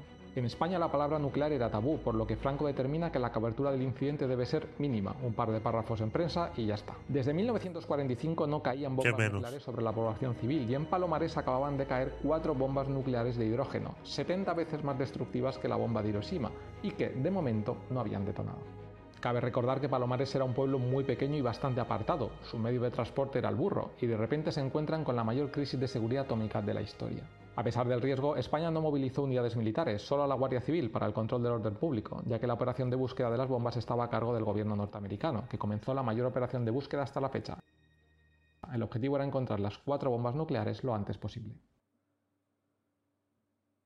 Para Estados Unidos, perder una bomba nuclear en 1966 era un problema enorme. Primero porque son objetos muy peligrosos que podrían estallar en cualquier momento y sobre todo porque son piezas de tecnología súper secreta y podían caer en manos de espías enemigos. A Estados Unidos le aterraba la idea de que Rusia se enterara del incidente y pudieran acudir y encontrar las bombas perdidas, lo que podría suponer el fin de Estados Unidos. Para encontrarlas, asignan la tarea al general Delmar Wilson, que era el hombre al mando de la decimosexta Fuerza Aérea de Estados Unidos, a la que pertenecían las bases españolas. Wilson era el típico general que uno se imagina, un señor mayor y respetable, con mucha experiencia. Cuando el general Wilson llegó a Palomares, estableció un campamento en la playa, que bautizaron como Campamento Wilson, y puso la máxima prioridad en encontrar las bombas nucleares. El problema principal de buscar una bomba atómica es que las personas que estaban buscándolas no sabían qué forma tenían porque era un secreto de Estado. Nadie había visto nunca una bomba atómica. Uno de los guardias civiles que participaba en la búsqueda informó a los militares norteamericanos que había visto una explosión y lo que parecía ser un torpedo en un monte cercano detrás del cementerio. Pero como ya era de noche, se dejó la búsqueda para el día siguiente. No había prisa. En la mañana posterior al accidente, nada más amanecer, encontraron la primera bomba, que denominaron Bomba 1, por ser la primera en encontrarse. La encontraron en la desembocadura del río Almanzora. Su paracaídas se había desplegado correctamente y estaba intacta, no se detectó ninguna fuga de radiación. Buscando la segunda bomba en un monte cercano, encontraron al cuarto superviviente del B-52, el operario de radar Evans Buchanan, que fue llevado al hospital y sobrevivió. El tiempo corría en contra. Había que encontrar las otras tres armas nucleares antes de que fuera demasiado tarde. Apenas una hora después de haber encontrado la primera bomba, se encontró la bomba 2. En este caso el paracaídas no se había abierto y la carga de TNT había explotado, generando un enorme cráter. Pero si explotó la carga de TNT, ¿por qué no se generó una explosión nuclear? Las bombas nucleares de Palomares tenían dos partes diferenciadas, una carga explosiva de TNT y una carga de plutonio radiactivo para generar la reacción nuclear. En una detonación controlada, la carga de TNT activa un mecanismo que proporciona la energía necesaria para que dé comienzo la reacción nuclear.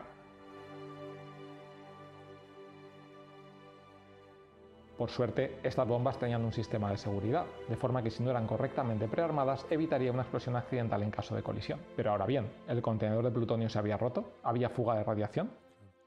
Los militares desplegaron personal especializado para medir la radiación de partículas alfa del plutonio en el cráter de la explosión. La medición era demoledora. La radiación estaba por encima del máximo que era capaz de medir el contador Geiger. Al haber estallado la carga de TNT se había roto el contenedor de plutonio y los casi 5 kilos de plutonio que llevaba cada bomba se transformaron en dióxido de plutonio, unas partículas muy pequeñas que el viento esparció de forma descontrolada. Poco después se encontró la bomba 3 en una parcela dentro del pueblo. Al igual que la bomba 2, también había explotado la carga de TNT y había esparcido polvo de plutonio. Como podéis comprobar, la bomba 2 y la bomba 3 sufrieron una suerte muy distinta de la bomba 1. Dado que sus paracaídas no se desplegaron, las bombas cayeron directamente sobre palomares a 300 km por hora. Y como podéis observar, no acabó muy bien la cosa. El general Wilson se dio cuenta de lo inevitable. Si dos de las tres bombas encontradas estaban liberando grandes dosis de radiación, tanto la población de Palomares como los militares corrían un grave peligro. Claro, aquí tenéis que pensar una cosa. En España había mucha censura con el gobierno de Franco. Ahí, no ahí. se había dado ningún tipo de información a la población. La prensa española trabajaba con muchísimo cuidado de no meterse en problemas con el gobierno, dado que la censura impedía publicar nada relacionado con el incidente. Vale. Toda la información que se daba desde el gobierno era del tipo, todo va bien, ha sido un accidente de dos aviones y estamos limpiando la zona de escombros, pero no se mencionó en ningún momento que se trataba de un accidente nuclear, al menos de momento. La gente no sabía si los aviones eran militares o civiles. Los vecinos de Palomares, lógicamente, habían llegado a los cráteres a merodear y curiosear antes de que hubieran llegado los militares. Todo el mundo estaba en la calle mirando los restos del accidente y en Palomares no se hablaba de otra cosa. A pesar de que el gobierno español y el de Estados Unidos son conocedores de las enormes fugas de plutonio, no se tomaron las primeras medidas serias de protección radiactiva hasta ocho días después del accidente. Los vecinos de Palomares estaban expuestos a radiación letal, sin saberlo y sin que se les informara. Pero todo cambia cuando una filtración provoca que la prensa internacional se acabe enterando de cuál es la situación en Palomares. A partir de este momento se hacen eco los principales periódicos del mundo y la presión aumenta en el campamento Wilson. Al haberse publicado en los medios, Rusia ya se había enterado de que faltaba una bomba por encontrar, así que había que darse mucha prisa. El general Wilson decidió ampliar el radio de búsqueda por si pudiera estar oculta, ya que eran bombas muy pesadas, pesaban unos 900 kilos cada una, y la bomba podría haberse enterrado completamente a causa del impacto, por lo que había que mirar en cada pozo y en cada cueva hasta encontrarla.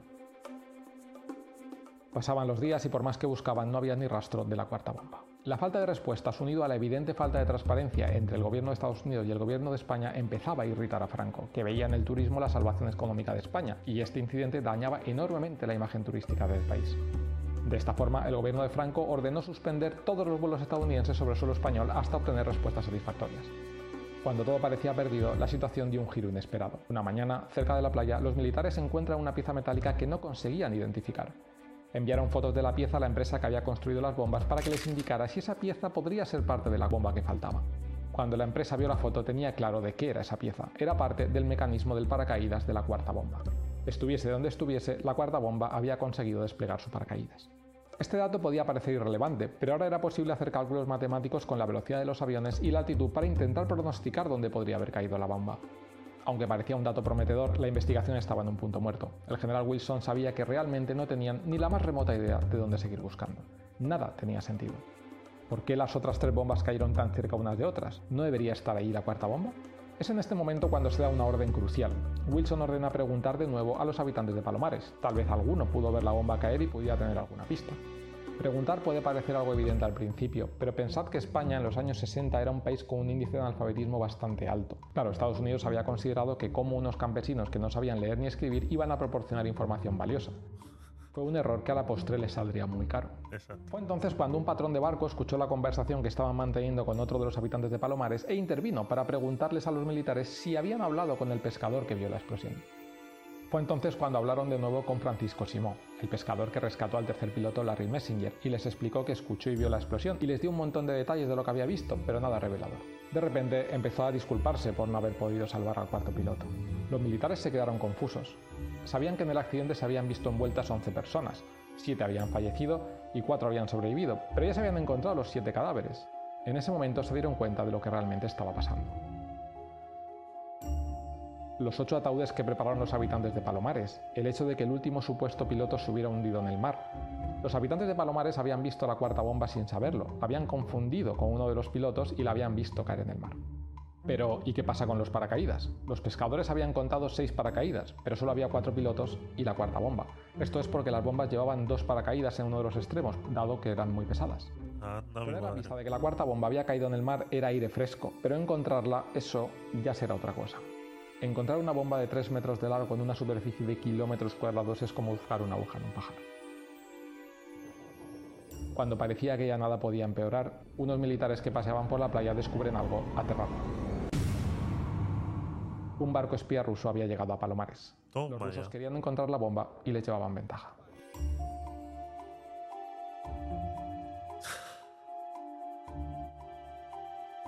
Vale, esta es la parte 1, había parte 2 eh, cositas, cositas. A ver, parte 2. La verdad que es muy bueno este, cómo lo hace este chaval, ¿eh? Deja que cargue esto. No sé qué le pasa a YouTube últimamente, pero carga fatal, ¿eh? Le han, le han debido de poner algo de carga rápida o lo que sea, pero está funcionando al revés, porque no está cargando toda la información.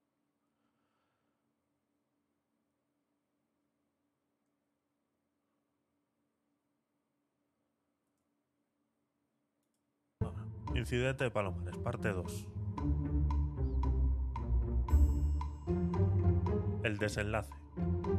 Cuando la opinión pública supo que la cuarta bomba había caído en el mar, la población empezó a preocuparse pensando si el agua podría estar contaminada con radiación. Las primeras mediciones no detectaron radiación en el agua del mar Mediterráneo, aunque eso no significaba que la bomba estuviera intacta. Aunque se hubieran desplegado los paracaídas, no se sabía si se habría golpeado con alguna roca en su descenso a las profundidades. Para calmar los ánimos, el gobierno de Franco tuvo una idea. El nodo.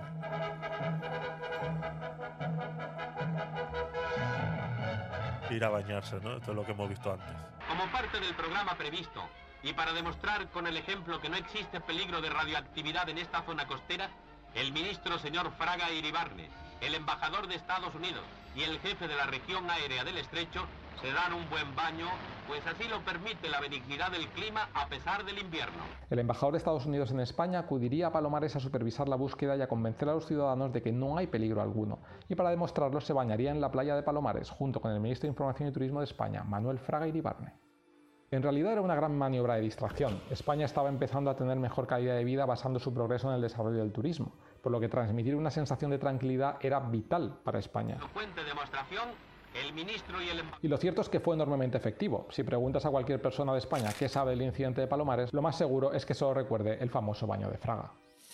Cuando se dio a conocer que había fugas de radiación... De verdad que ha sido efectivo, porque yo no, no- yo no me había enterado de nada de esto. O sea, no conocía este incidente, de verdad. Entonces, efectivo, efectivo es. y 3, Franco empezó a negociar con el gobierno de Estados Unidos el acuerdo para la limpieza radiactiva que tenían que hacer, y de nuevo tuvieron algunas discrepancias. Franco quería que se descontaminara una gran zona, debido a que al haber tanto viento se estaban detectando trazas de plutonio incluso en zonas muy alejadas. Estados Unidos no estaba por la labor y solo quería descontaminar el área donde habían caído las bombas, que era mucho más pequeño. Pensad que el proceso de descontaminación consistía básicamente en excavar con pico y pala miles de toneladas de tierra, introducirla en barriles y llevársela en barco a Estados Unidos, lo cual suponía un gasto de dinero enorme. Realmente daba la impresión de que ambos gobiernos tenían menos preocupación por la salud que por dejar todo aquello limpio como si no hubiera pasado nada. Era todo una cuestión de imagen realmente. Tras el desencuentro, ambas partes ceden y acceden a descontaminar una zona más pequeña de lo necesario. Y los militares empiezan a acumular barriles junto al campamento Wilson en la playa. Mientras, dado que la búsqueda de la cuarta bomba había pasado a ser una operación marítima, ya no necesitaban al general Wilson, dado que no se podía poner a un general al mando de la Armada, necesitaban a un almirante de flota. Aquí es donde entra el almirante William Guest, que a partir de este momento lidera la operación en sustitución del general Wilson. Guest ordena traer a toda la flota de barcos disponibles para encontrar la cuarta bomba lo antes posible. Guest dividió la zona en cuadrantes y los ingenieros realizaron simulaciones matemáticas considerando la velocidad de los aviones, el viento y los lugares donde se sabía que habían caído las otras tres bombas para determinar la zona aproximada donde pudo caer la cuarta bomba. No obstante, Francisco Simó les indicó exactamente dónde había visto caer la bomba, porque como buen pescador experimentado sabía triangular posiciones tomando dos referencias en tierra. Guest se negaba a hacer caso a Simó porque nuevamente pensaban que como un pescador de un pueblo rural de España iba a saber dónde había caído la bomba, que eso era imposible. Claro. Los modelos matemáticos indicaban que la bomba podía estar en esta zona. Americanos, al fin y al cabo. Simó estaba más lejos, fuera de ese área.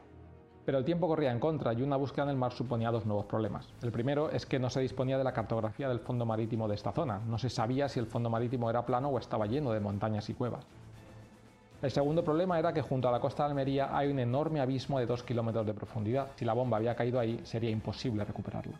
La Marina contrató los servicios de varias empresas privadas de exploración submarina. Pronto llegaron a la zona varios submarinos pequeños capaces de bajar lo suficiente como para buscar, encontrar y subir la bomba. Uno de esos submarinos era el Alvin, un pequeño submarino blanco con mucha experiencia en rescates bajo el agua. El almirante Guest no quiso reparar en gastos y empleó a toda la sexta flota formando un total de 34 barcos buscando la cuarta bomba.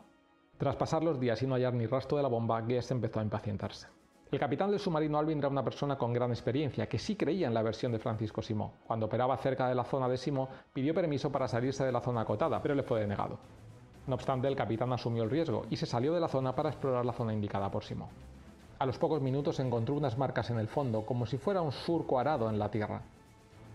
Al final de ese surco se encontraba un largo objeto metálico envuelto en lo que parecía ser un paracaídas. De ser la cuarta bomba, Simó estaría en lo cierto. El capitán del Alvin hizo varias fotos para mostrar al almirante Guest y comenzó la subida. Ya en la superficie el capitán del Alvin mostró las fotos al almirante Guest, que estaba muy molesto porque el submarino Alvin se había salido de la zona de búsqueda. Claro. No obstante, Guest se negaba a creer que fuera la bomba y pidió al Alvin de nuevo bajar y que hiciera más fotos, utilizando la pinza externa del submarino para mover el paracaídas y descubrir totalmente la bomba. El Alvin volvió a las profundidades y con mucha cautela utilizó la pinza con control remoto para mover sutilmente el paracaídas. Tras unos interminables minutos, ahí estaba. La cuarta bomba por fin había sido encontrada. El almirante Guest no podía negar la evidencia. Un submarino de una empresa privada, capitaneado por civiles y siguiendo las indicaciones de un pescador español, habían encontrado a la primera la bomba que llevaban un mes y medio buscando. Guest estaba muy furioso por este motivo, por lo que aún le dio tiempo a cometer un último error que pudo salirle muy caro. Es que es increíble. Estaba muy furioso. es increíble, ¿no? Es eh, una empresa privada, eh, vamos, y, y un, y un cateto eh, español eh, sabían dónde estaba la bomba antes de que tú y tus 34 barcos eh, pudieras hacer algo. Hola. Planeando cómo subir la bomba a la superficie, Guest ordenó tender un cable desde la superficie hasta la bomba, para que el Alvin lo enganchara con el paracaídas y pudieran subirla. El capitán del Alvin, que parecía la única persona con sentido común, se dio cuenta de que esos surcos en la tierra que la bomba había estado dejando se habían producido porque la bomba había caído sobre una ladera, y no muy lejos se hallaba el enorme abismo, 2.000 metros de caída libre. La situación era muy delicada. El capitán del Alvin reportó este detalle a Guest y sugirió que el propio Alvin desplazara la bomba hacia un lugar de menor profundidad para que si la bomba caía durante el ascenso fuera más fácil recuperarla. Guest, cegado por la necesidad de subirla cuanto antes y poner fin al incidente, dijo que no y dio orden de levantarla de inmediato. El Alvin siguió órdenes y conectó el paracaídas al cable que habían descendido y la bomba comenzó a elevarse. A bordo del destructor los marineros ya estaban celebrando la proeza, la cuarta bomba por fin estaba de camino a la superficie. Pero.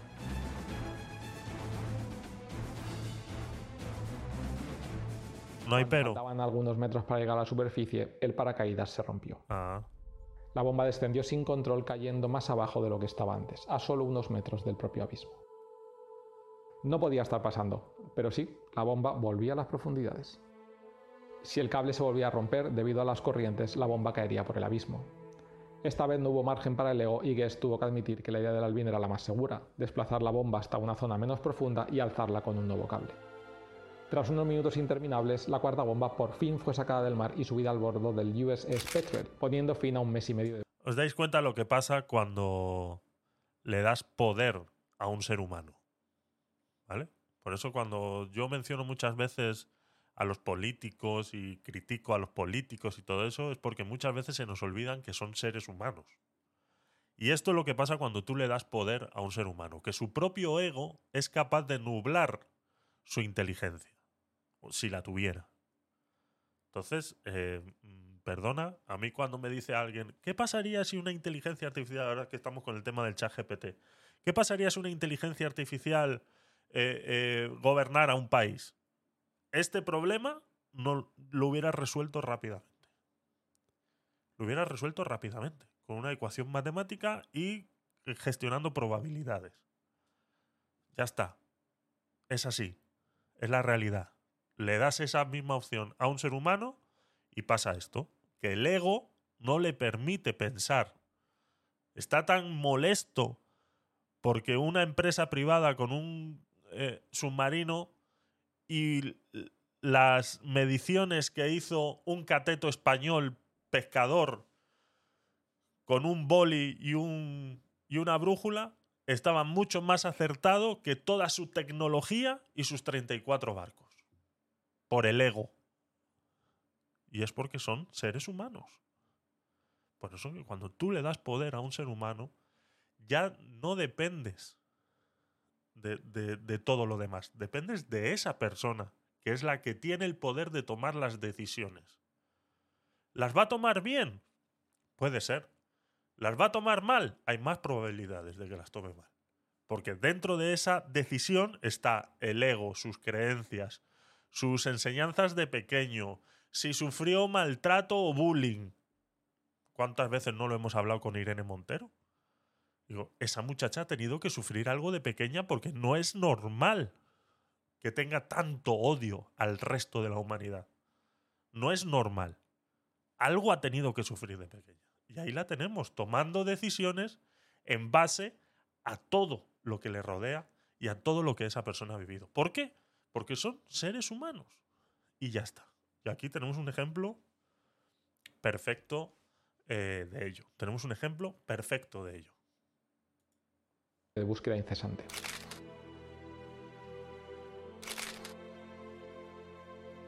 Encontradas todas las bombas, los militares comenzaron a replegarse. Se llevaron las bombas, los restos de los aviones y los 5.000 barriles de tierra contaminada de vuelta a Estados Unidos, en lo que fue una de las operaciones de búsqueda más importantes de la historia hasta la fecha. Entonces, la historia acaba bien, ¿no? ¿Cómo fue el desenlace de esa historia? Palomares 2021.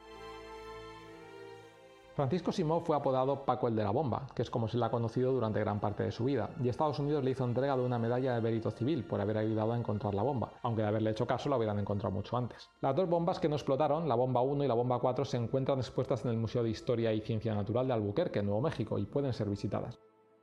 Cuando se supo que los habitantes de Palomares habían estado expuestos al plutonio, España accedió a hacerles un chequeo médico anual, pero un dato que desató las sospechas es que no les daban los resultados de dichas pruebas. Su estado de salud también era un secreto, incluso para los propios habitantes de Palomares, que se desplazaban a Madrid para hacerse la revisión médica, pero nunca les decían los resultados. El plutonio se almacena principalmente en los pulmones, dado que aunque suene raro, en realidad no es peligroso tocarlo con la mano, solo es peligroso si se ingiere. El miedo a que 20 años después del incidente siguiera habiendo radiación estaba más que justificado. Uno de los problemas de la contaminación por plutonio es que no se presentan los primeros síntomas hasta 20 o 30 años después de la exposición, generalmente en forma de cáncer.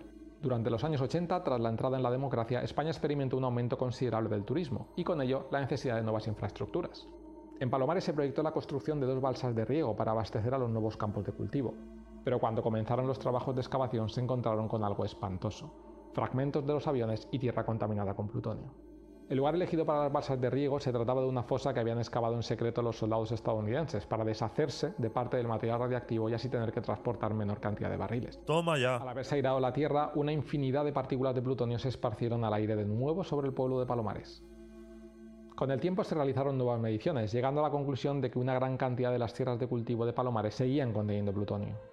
El plutonio es un metal muy denso. Una de sus características principales es que tiende a acumularse en el subsuelo, por lo que cada vez que un campesino araba el terreno liberaba parte de ese plutonio. Recordad que las bombas transportaban 20 kilos de plutonio en total. A partir de ese momento el gobierno empezó a emitir recomendaciones. Te recomiendo que no cultives en esa tierra. Poder puedes, pero no te lo recomiendo. Y como no te obligo a no cultivar, no tengo que pagarte indemnización. Pero si eliges cultivar, ya sabes lo que hay. Buena suerte. Conforme pasaron los años, se hacía cada vez más evidente que aún quedaba mucho plutonio en Palomares. Por eso cuando hablaba antes de la indemnización, de la expropiación, que se supone que... Porque todo... Que estemos viendo estos vídeos, eh, quiero recordar que es de, por la reunión que tuvo Pedro Sánchez con Joe Biden el 12 de mayo, donde Pedro Sánchez le mencionó algo sobre esto y yo no conocía este tema, por eso yo lo estoy... eh, eh, lo, hemos, eh, lo hemos traído hoy al aguacate sin hueso, ¿no? Para que todos podamos aprender un poquito de por qué. Mm, eh, se supone que ya se llevaron tierra, pero claro, como dice ahora aquí muy bien el documental, eh, si los propios americanos hicieron una fosa para enterrar cosas y no tener que llevárselas, porque claro, ya estaban gastando mucho dinero en llevarse esa tierra, y ahora al querer, pues, y, y al hacerlo calladito, pues 40 años después, 50 años después, eh, eso sigue eh, estando ahí, porque como bien dice, eh, al principio cuando hemos visto el primer vídeo, eh, se les pagaba a toda esta gente para que regara constantemente sus tierras, aunque no las utilizaran, que las estuvieran regando, porque eso lo que hacía que el plutonio se asentara lo más profundo en la tierra posible y que no fuera contaminante, ¿no? Se filtraba este plutonio y se asentaba lo más profundo en la tierra. Por eso les pagaban para regar. Pero si dentro de estas, eh, de estas cosas eh, se empezó, pues como bien hemos visto también al principio, eh, Franco hizo todo lo posible para que España fuera un país turístico, pues en, los años eh, o- 80, pues como hemos visto ahora, pues era el auge de esta, de esta idea de Franco y, y, y se estaba construyendo, ¿no? Y dentro, pues ahí fue cuando detectaron. Entonces, eh, claro, están haciendo trampas, hicieron trampas en su momento, ¿ahora qué? Entonces, dentro de esa indemnización que se tendría que dar a estas personas por expropiarles las tierras para que se puedan volver a excavar, se puedan volver a meter en barriles y se pueda volver a enviar a Estados Unidos, ¿qué, qué es lo que se va a tener en cuenta? ¿Qué es lo que se va a tener en cuenta? Todo este proceso de estos 60 años en los cuales eh, esta persona no ha podido cultivar porque, ah, eh, te recomiendo que no lo hagas, pero lo puedes hacer. Y como es una recomendación y no es una negación, no te voy a dar indemnización. Pero claro, ahora llegamos al momento en que te tengo que expropiar. Te voy a expropiar esas tierras. Dentro de esa expropiación, como he dicho antes, hay dos maneras. La de que te las quito y te jodes, esto es mío y ya está. Y en la que te compro esas tierras a un precio que el gobierno quiera pagar. ¿a qué precio va a pagar el gobierno esas tierras? Entiendo que se va a hacer así. No creo que se vayan a quitar y punto. Ya son 60 años en las que esa gente no ha podido hacer uso de sus tierras por culpa de un incidente generado por Estados Unidos. Entonces, el que tendría que expropiar estas tierras, sí, es España. ¿Pero con qué dinero? Con el de Estados Unidos. ¿Se va a hacer así? Lo dudo. Porque si ya Franco, cuando les hizo pagar por todas estas pruebas médicas que se hacían a todos los residentes de Palomares y solamente se le hacía pagar una cuarta parte, es que para mí eso es clave. O sea, para mí esa decisión es clave para la cual resume todas las demás decisiones que hayan podido tomar en relación a eso. O sea, mm, hacerle pagar una cuarta parte cuando tú eres el que ha generado el problema. Por mucho que hubiera un tratado o lo que sea. Entre 2004 y 2007 se expropiaron las tierras donde habían caído las bombas, que hasta ese momento podían ser transitadas por cualquiera, y se realizó el vallado de las mismas, que continúa a día de hoy. España ha reclamado a Estados Unidos la limpieza correcta y total de toda la zona de Palomares en varias ocasiones, pero para Estados Unidos este es un tema muy peligroso. Si accede a descontaminar Palomares, otros estados donde han llevado a cabo pruebas con bombas atómicas le van a reclamar lo mismo. Y que Estados Unidos siempre haya sostenido que la limpieza del plutonio ya se efectuó en 1966 y que no corresponde hacer una nueva. No obstante, con la llegada de Barack Obama a la presidencia de Estados Unidos, el gobierno de Mariano Rajoy consiguió firmar un acuerdo con Estados Unidos para la descontaminación total de Palomares, un acuerdo sin precedentes. John Kerry y José Manuel García Margallo firmaban un documento que comprometía a Estados Unidos a limpiar Palomares. Solo había un problema. El acuerdo no establecía fechas. La descontaminación se realizaría cuando fuera posible. España ha reclamado que ese acuerdo se cumpla en varias ocasiones, tanto al sucesor de Obama, Donald Trump, como al sucesor de este, Joe Biden. El acuerdo se firmó en el año 2015 y a fecha de la grabación de este documental, la limpieza aún no se ha llevado a cabo. La pregunta es, ¿cuándo se realizará? ¿Cuándo se realizará? Nunca mejor dicho, ¿no? Eh, ¿Cuándo se realizará? Eh, pues es lo que nos ha llevado al día de hoy a ver estos vídeos. Pues que a día de hoy, este documental se hizo en 2021, pues a día de hoy sigue sin hacerse, que estamos en 2023. Eh, a ver, Pedro, eh, verás y te acordarás que estas tierras se, eh, se, antes de expropiarse el Estado le van a declarar como tierras de interés nacional y después todos sabemos lo que pasa. Ya. Sí, sí, que a, saber, exactamente. O sea, el problema es ese, ¿no? Que este señor al que hemos visto al principio heredó estas tierras de su madre y, prácticamente eso se va a hacer el el gobierno va a ser el que el único que va que va a ser beneficiado de, eso, ¿no? Y como tú bien dices, pues sí, los declara de tierras de interés nacional y dice, estas son mías y, te voy a pagar a precio de metro cuadrado de hace 60 años. O sea, te voy a dar un millón de, pesetas y toma, ¿no? 6.000 euros, ala, tira para adelante. Seguramente alguna estupidez de esa será. Y para esta gente que lleva 60 años esperando que, ahora les des ese, ese, dinero, pues al final va a decir, mira, hace lo que os dé la gana porque estoy hasta los huevos de, eh, todo eso. Entonces, sí, es lo que pasa. Tenía otros, otros para ver. Eh, estos, eh, estos que estamos viendo son de, pues, de un canal de YouTube, La Constante de Planck, estos dos últimos capítulos que hemos visto. Y el primero que hemos visto, pues pertenece a la televisión pública eh, de Valencia, ¿no? Entonces entiendo que no me va a saltar el copyright al, eh, al subir estos vídeos a, a YouTube y en modo podcast.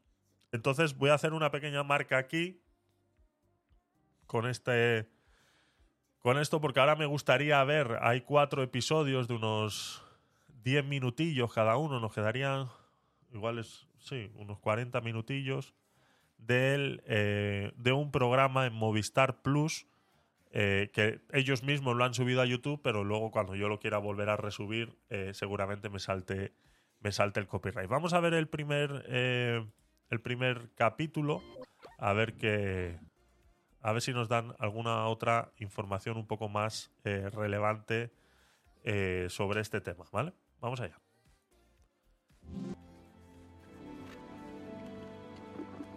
Casi todo el pueblo andaba pendiente de que todas las mañanas, cerca de las diez y media, se juntaban dos aviones que pasaban por encima de sus cabezas. Investigador de accidente y consecuencias, José Herrera. La gente de Palomares cuando veía esos aviones pensaba lo mismo que cuando yo lo vi cuando tenía 10 años. Ni idea de lo que ocurría. Es más, siempre decían, algún día van a chocar.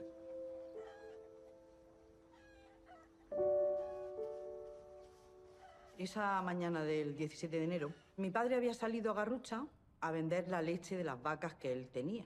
Y mi madre estaba en la casa.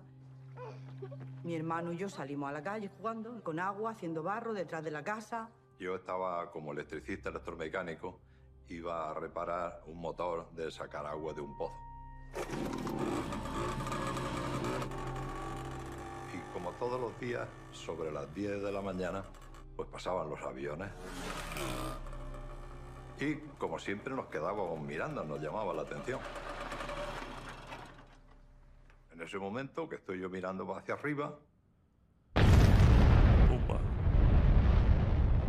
un choque de aviones. ¡Fuego! ¿Qué? Allí. Hubo un momento en el que mi hermano me decía, hay un fuego en el cielo. Todos los trozos de avión, los trozos enormes, se iban desintegrando en trozos, conforme iban dando explosiones, se iba desintegrando en trozos. Y cada vez más bajo y cada vez más bajo. Eso muy poca gente lo, lo vio. Una llamarada de fuego anaranjado que subió a 300 metros para arriba. Terrorífico. Veíamos ya las cosas tan cerca de nosotros que mi hermano me cogió de la mano y nos fuimos corriendo. Porque lo que queríamos era escondernos en el, último rincón que hubiera. Recuerdo que había una ventana, oímos un ruido grande que no sabíamos lo que era, y al oír ese ruido se movieron los cristales de las ventanas. Entonces, mm, eh, miedo.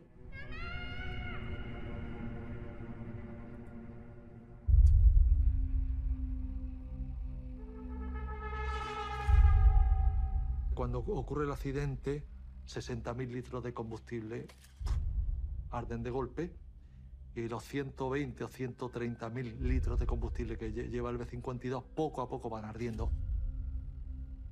Caen más de 125.000 kilogramos de restos de aviones.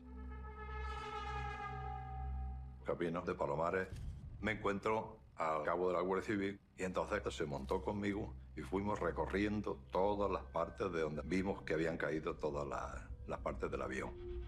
Cayeron los motores sueltos por allí, entre medio de las casas, trozos de hierro por todas partes, unas nubes de, de fuego y humo que eso era muy impactante. La gente estaba en un estado de shock, de shock tremendo.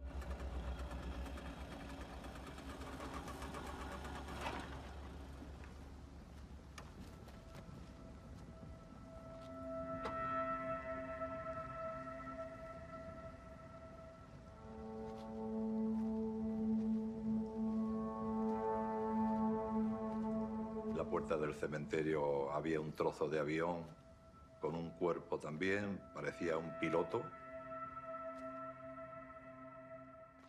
Tenía una pierna medio cortada, la otra estaba seccionada, estaba por allí y tenía el pecho abierto. Con la cazadora de, de cuero que tenía, mm, viene el comandante del cabo, viene, le, le saca la, la cartera, la documentación y eh, el- al, al abrirla le sacó una fotografía con tres niñas Dios mío. y, perdón,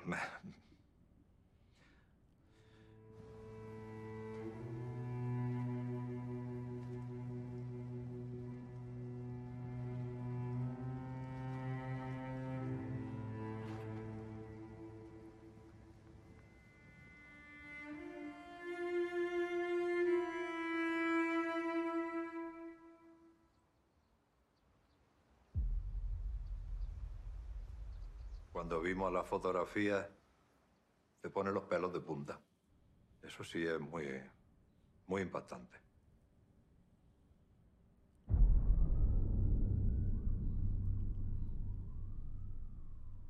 El 17 de enero de 1966 pasará a la historia como la confirmación del enorme riesgo que vivimos durante la, la Guerra Fría.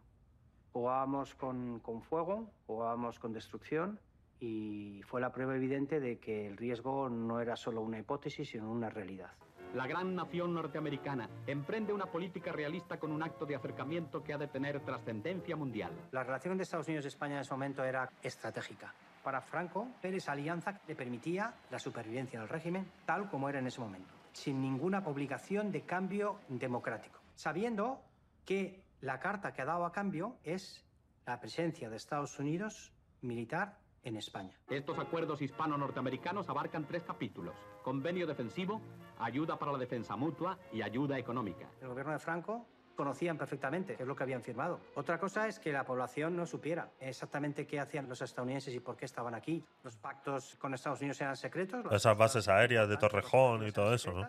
y la censura impedía mm, claramente informar sobre este tema. Y por tanto, su población no sabe que es una pieza de todo ese ajedrez que existe, ni porque el gobierno de Franco se lo explica, ni porque tiene ninguna información que le lleva a ello. Es al revés, toda la información que le llega es que España es paz, tranquilidad, turismo y desarrollo. Toma ya. Porque en un principio a Franco no le interesaba dejar claro el riesgo que asumíamos con eso. Tú podías intuir algo, tú podías incluso ver la estela de los aviones, pero realmente a ti nadie te había dicho si esos aviones eran militares, eran civiles o qué misión tenían, excepto una capa de élite muy informada y la gobernante, el resto de la población vive la Guerra Fría como si no fuera con ella, como si fuera de otro país, como si viviera en otro planeta. Espacio Aéreo 17 de Español. enero era un día normal. Ese avión estaba haciendo pues, un vuelo de rutina. Pero ¿qué ocurre? Que todo es rutina hasta que deja de serlo. I started in SAC when I came home from the Korean War. And before that, of course, I was in World War II. I was along as a third pilot. I was not, it this was not my crew. Este es eh, uno de los, de los pilotos supervivientes, Larry Messenger, que es el que, el que hemos escuchado en el, en el documental anterior, ¿no? Es eh, tripulación. Era el tercer piloto.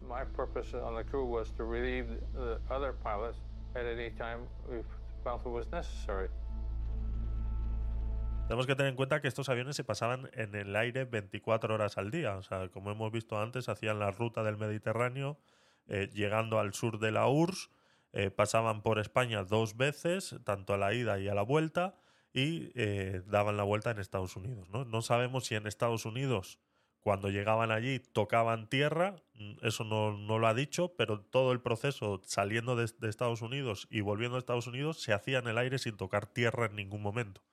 Entonces, el repostaje de estos, de estos aviones se hacía en el aire, ¿vale? Entonces, por eso iban tres pilotos y se iban turnando eh, eh, entre ellos eh, para poder pilotar el avión. We were at odds with Russia, the USSR. Estábamos enfrentados a la Unión Soviética, teníamos unos objetivos preseleccionados contra la URSS.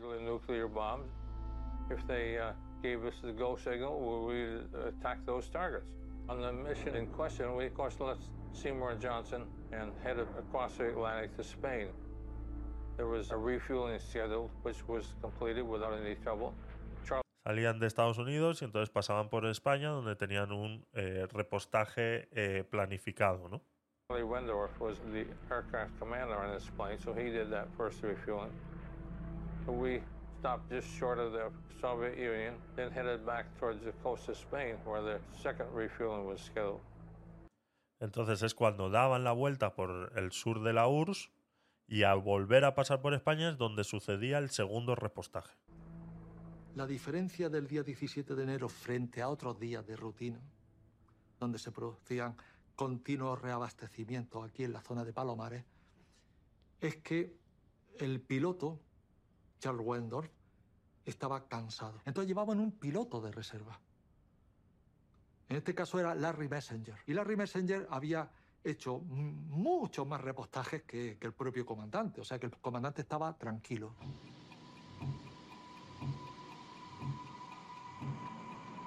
We were at 33,000 feet.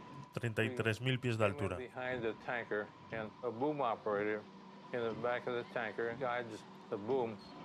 The boom is where the gas out of the tanker into the B-52.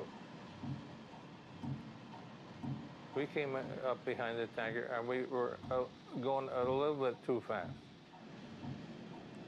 Esto es lo que hemos escuchado antes también, ¿no? Que decían que eh, pensaban que iba muy rápido, ¿no? Pero como el que maneja la cisterna, que es otra persona ajena al que está conduciendo el avión, no dice nada. O sea, no le pareció extraño en ningún momento que esto fuera así. El piloto del B-52, que es el que lleva las, las bombas, sí le pareció extraño, ¿no? Lo hemos visto también en el video anterior. Pero el que tiene que decir si la operación es viable es el que está manejando eh, esa manguera eh, eh, rígida que tiene que, ese tubo que tiene que, que dirigir hacia el B-52, que es otra persona ajena al que está conduciendo el avión cisterna, ¿de acuerdo?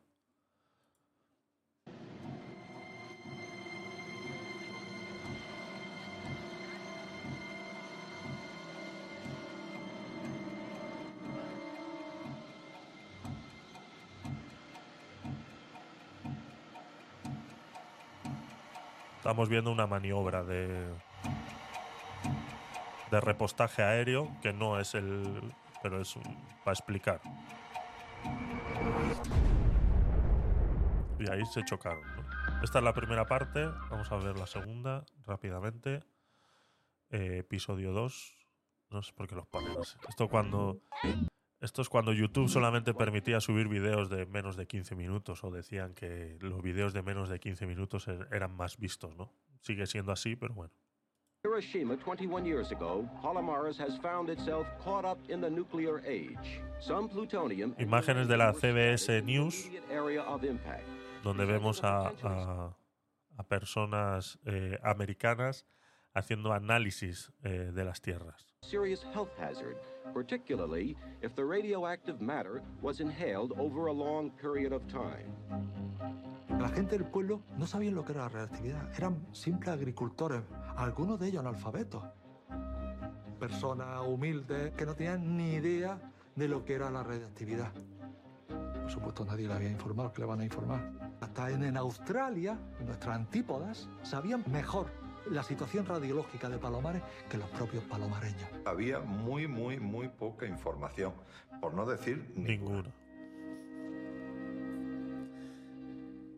Ningún peligro de contaminación en Palomares, decían los periódicos de la época, ¿no? Han mostrado ahí un recorte del periódico de la época y dicen ningún peligro de contaminación. de la radioactividad, pues eso cuando empezaron a no poder ir a los lugares de trabajo, como en las tierras y todo eso.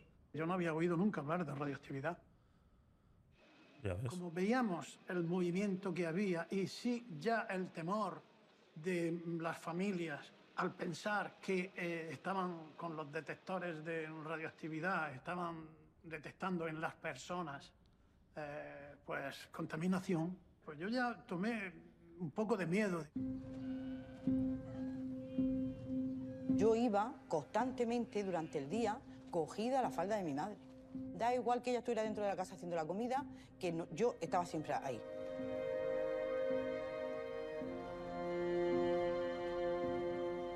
La Junta de Energía Nuclear, cuando comprueba que la bomba que ha contaminado una parte importante del pueblo, lo primero que hace es evacuar esas casas. De tres a cinco casas fueron evacuadas.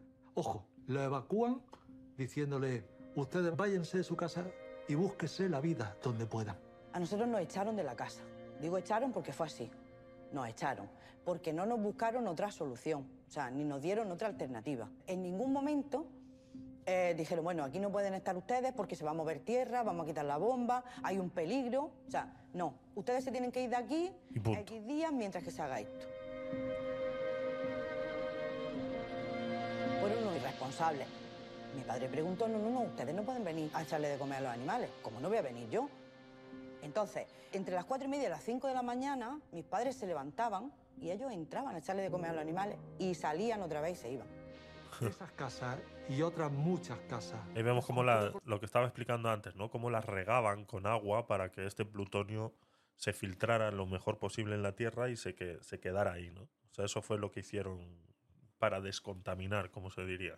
Los norteamericanos que por encima de un nivel de contaminación había que lavarla. El poco plutonio que había quedado en las paredes para que no marcara, le echaban otra mano de cal y ya da lectura cero. Toma ya está todo arreglado. Toma ya. Descontaminación a gogo. There, there seemed to be a lot less worry about the health concerns than about how to actually clean it up so everybody was satisfied in the end. The radiation issue in Palomares was uh, plutonium.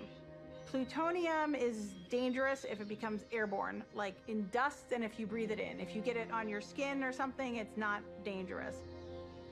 La gente estaba con una inquietud permanente. Se formaban corrillos, rumorología. The villagers uh, of Palomares were extremely worried in that first few weeks as to whether they were going to have a living that year, what was going to happen to their crops. Nobody wanted to buy their crops anymore.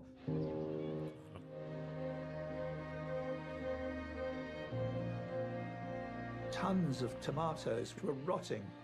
Uh, the Americans were clearing up the land by bringing in the, the vines, still with the tomatoes on them, and setting them on fire in the fields. And uh, there was no way that they were going to save their businesses. Como queman todos los tomates. y-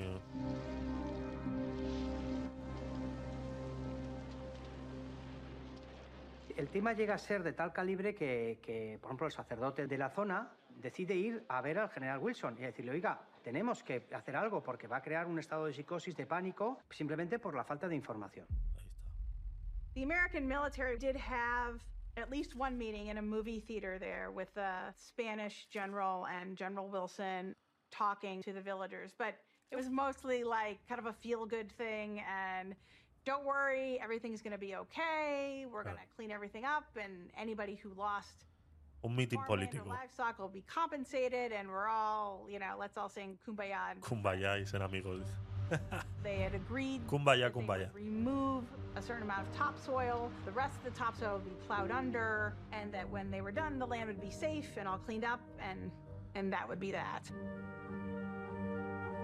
Habrá que limpiar unos 500 metros de arena para el rescate del paquete nuclear, decían los periódicos el 4 de febrero de 1966. No sé qué periódico es, no se ve.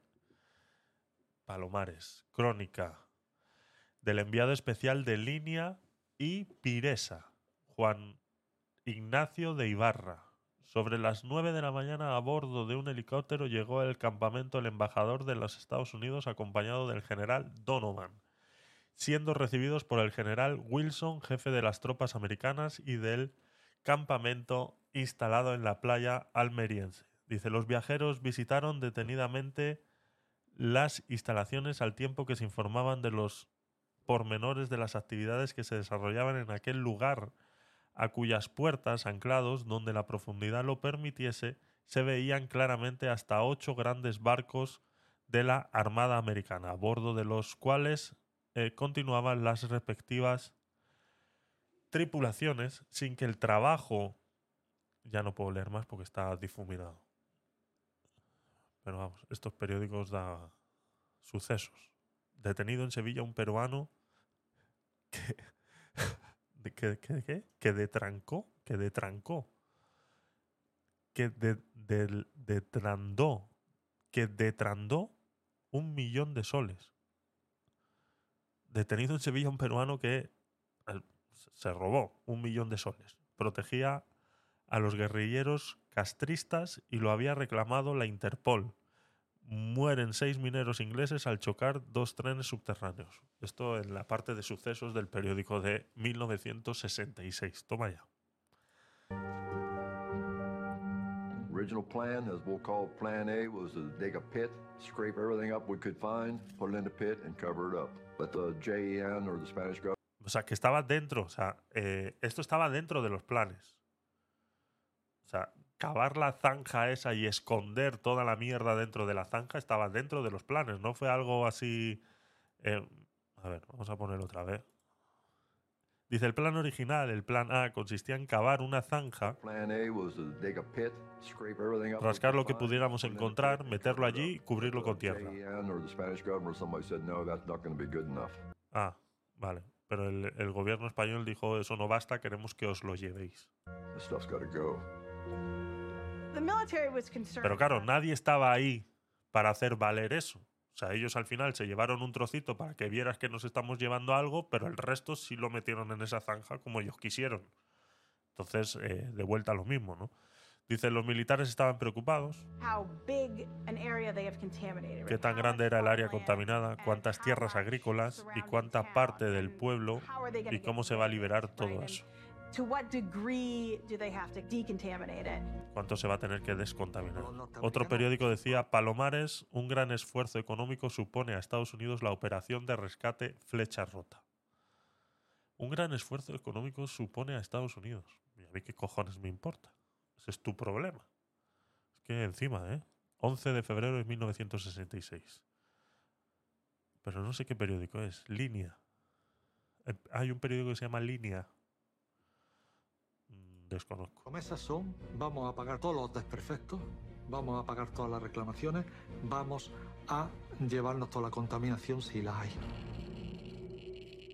The further we got away from, from the center of the crater, the readings went down pretty quickly. Ya. Eso es lo que querían. But the pattern was blowing the contamination to the east or a little slightly northeast. Naturally, the higher the wind velocity, the more is going to be spread. And the distance it's going to be blown becomes greater.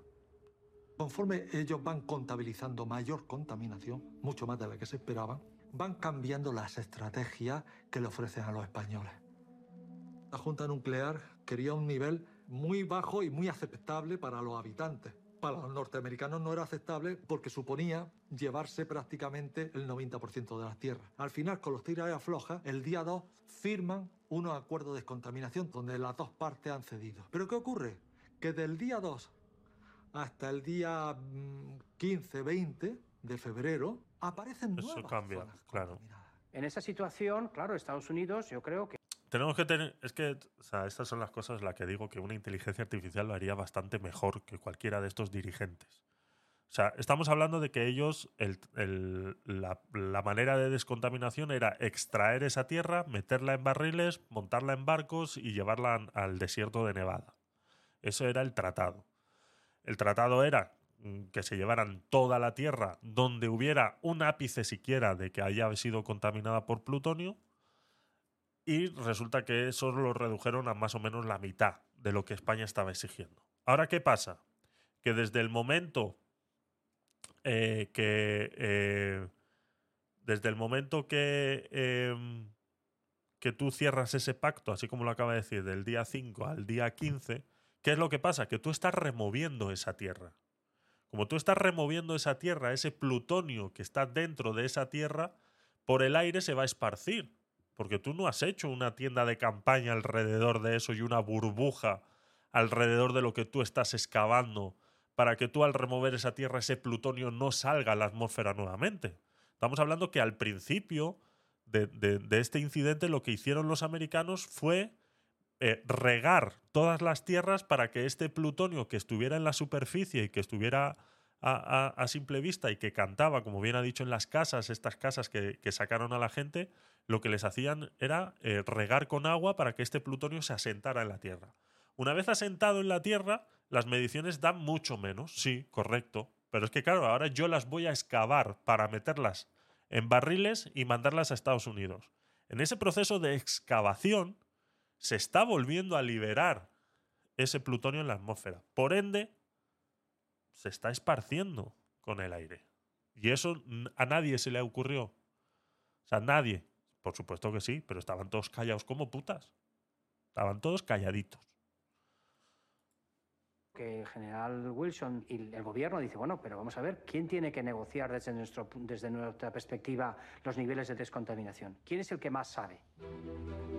Y es cuando llaman al doctor Lackman, que es un científico que lleva más de 20 años trabajando desde el origen de las bombas atómicas sobre em, sistemas para poder detectar contaminación en humanos y para poder establecer criterios de descontaminación. Y le dicen, usted tiene que incorporarse inmediatamente a estas negociaciones. Necesitamos una autoridad que además desde el punto de vista internacional sea irrefutable. Le llamaban Mr. Plutonium sus compañeros. Una de las mayores autoridades de plutonio a nivel mundial es una persona que organizó los protocolos de experimentación con humanos, pacientes, había preparado una inyección y sin comentarle nada a los enfermos se la había metido por vena para Toma. ver qué le ocurría.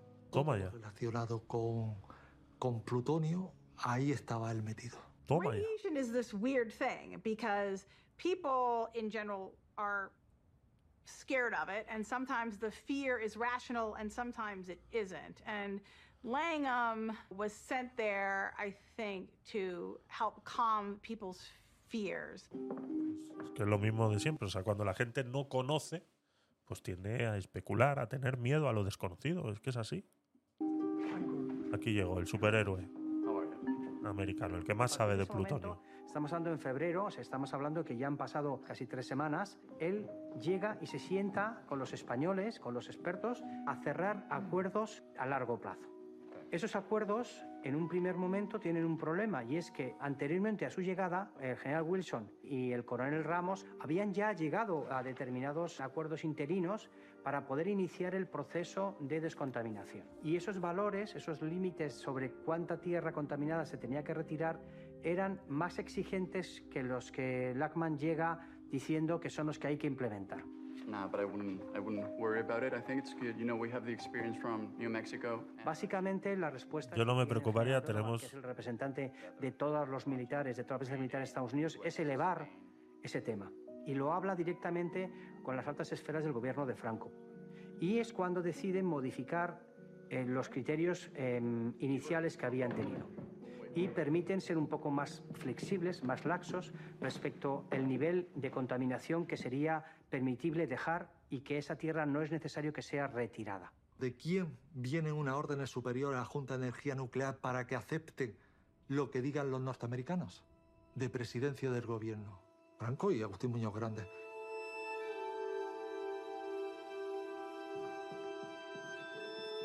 Y se dan argumentos para minimizar y para que los españoles no les obligaran a cumplir con las obligaciones de restitución que le debían al pueblo de Palomares. Para eso utilizan al señor Lagan. We have an acuerdo, right? That's good. Al aparecer tantas zonas contaminadas, suponía varios meses de contaminación y sobre todo mucho coste. Y esa no era su prioridad.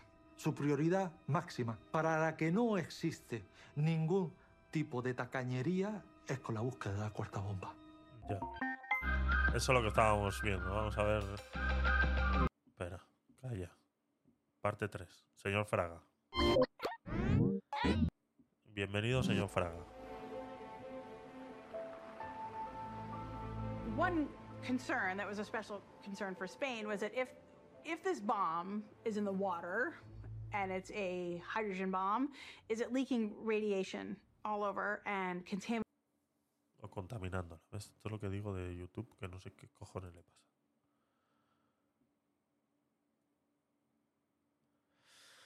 Ay, Dios mío. Vamos. the water? And you know, tourism was Spain's biggest moneymaker, and they were really concerned that this was going to hurt the tourism industry over the summer. Turismo. Turismo. Eso es lo que quería Franco. Turismo. Hey, I loved Spain. I was in my 20s then and 30s. I loved to swim. I loved to look at the mountains. Ole. Toma ya. Bikini, turismo, minifalda. joining the modern world every day. Mira la Plaza del Sol. Tourism was the most important thing of Spain. Claro.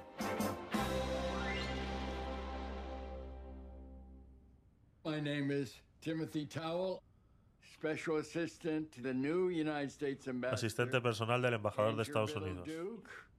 Embajador de Estados Unidos, Everybody thought I was CIA. I was not.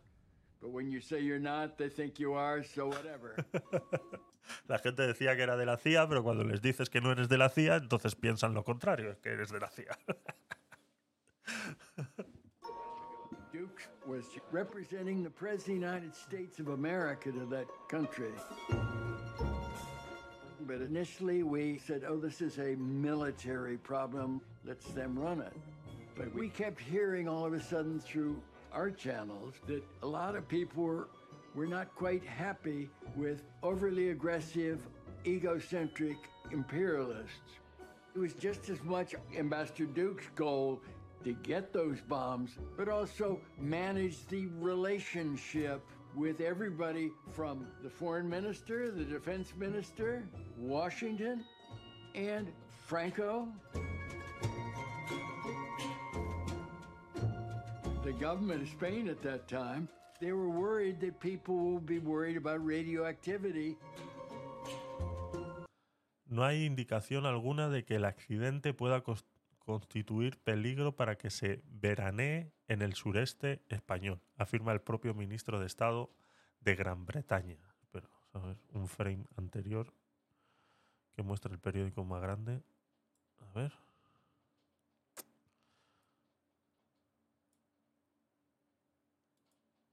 Aquí. Periódico Línea. Sí, debe ser que se llama así el periódico. No hay in- indicación alguna de que el accidente pueda constituir peligro para que se veranee en el suroeste español. Muy bien. Y dice la noticia, ah, pasa a la página 11. Eso no lo podemos hacer. Eso no lo podemos hacer. Seguimos.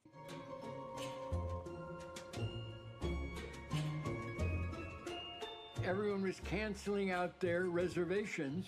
So Andrew Biddleduke said to Fraga, why not get a lot of us, including you, Mr. Minister, and go swimming, film the hell out of it by every press in the world, so every, you can say, hey, this is not radioactive. Come on over to Spain. You can swim and swim and live happily ever after and have a wonderful time. Nota de prensa. No deberá publicarse antes de las 10 de la mañana del martes 8 de marzo de 1966. Mojácar. El ministro español de Información y Turismo, señor eh, Fraga Iribarne, ha invitado al embajador de los Estados Unidos, Mr. Anger Bidley, duque, y a su esposa a la inauguración del Parador Nacional de los Reyes Católicos construido por el Ministerio eh, cerca de Mojácar, población fundada en época remota de la historia de España. El embajador asistió el año pasado, por invitación del señor Fraga, a la inauguración de otros dos paradores nacionales en Soria y León. Acompañan al embajador el ministro de Consejo, Mr. William W. Walker, y, la y señora. Y señora. Da igual cómo se llame la señora. Y señora. El general de división Stanley G. Donovan y señora, con su hijo de 11 años, Eric, y otros miembros de la Embajada de los Estados Unidos. El, nombre del niño sí lo sabemos. El nombre de la señora no. Le, estoy dando, le estoy dando. Ay, qué gracioso. Le estoy dando hacia abajo como si fuera un PDF. Eh, con los hijos del embajador eh, Marilú, de 11 años, y Darío, de 8, van los hijos del ministro del señor Fraga, Maribel y José Manuel. Antes de saludar al señor Fraga, a su llegada el, 9 de- el 8 de marzo, el embajador y sus acompañantes se proponen hacer un breve recorrido de la región y bañarse en el Mediterráneo. Científicos españoles y norteamericanos, dijo el embajador, han declarado repetidamente que no hay peligro para la salud pública en la región de Palomares ni vestigios de radioactividad en el mar. Eh, nuestra eh, presencia aquí, nuestro baño en estas tierras puede servir para que para poner de relieve este hecho. Esta es la nota de prensa que iban a poner en el periódico en, esa, en ese momento en el que ellos se iban a hacer ese acto de valentía de bañarse en esas aguas.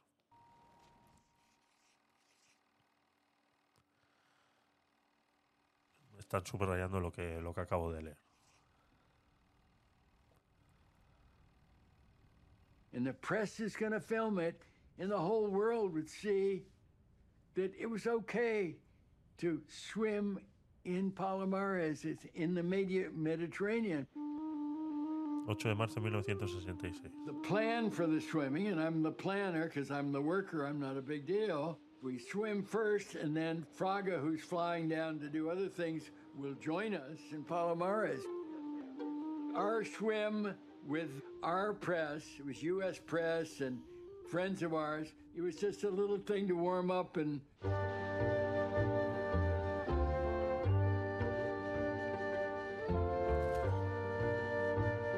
Pictures of me with Angie and all these little kiddies, and it's cold.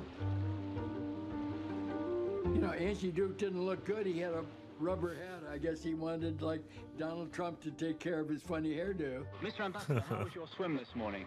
It was exhilarating and uh, sensational. The event on the beach was hilarious because um, before he leapt into the water, or shall I say walked in slowly, uh, Angie Biddle-Duke, the American ambassador, turned around and said to the assembled press, come on in with me. Not very many people took up his invitation. I certainly didn't. There is no danger to public health in this coastal region and not a trace whatsoever of radioactivity in the water. And it was it was a good fun story. One other question, sir. Did you by any chance stub your toe on the bomb while you were out there today? Wish I had. Le acompañaba un camarero con una bandeja y una botella de coñac soberano con varios vasos porque sabían cómo iban a salir, cómo iban a salir del mar de esa gelida agua. Para quitarse el frío. Toma, copazo. Toma, copazo. Ese fue Que no falta. A bordo de este helicóptero procedente de la base de San Javier, llegan a tierras de Almería los ministros del aire y de Ha información. dicho que ese fue el primer nodo. Ese fue el primer baño. Ah, el primer baño.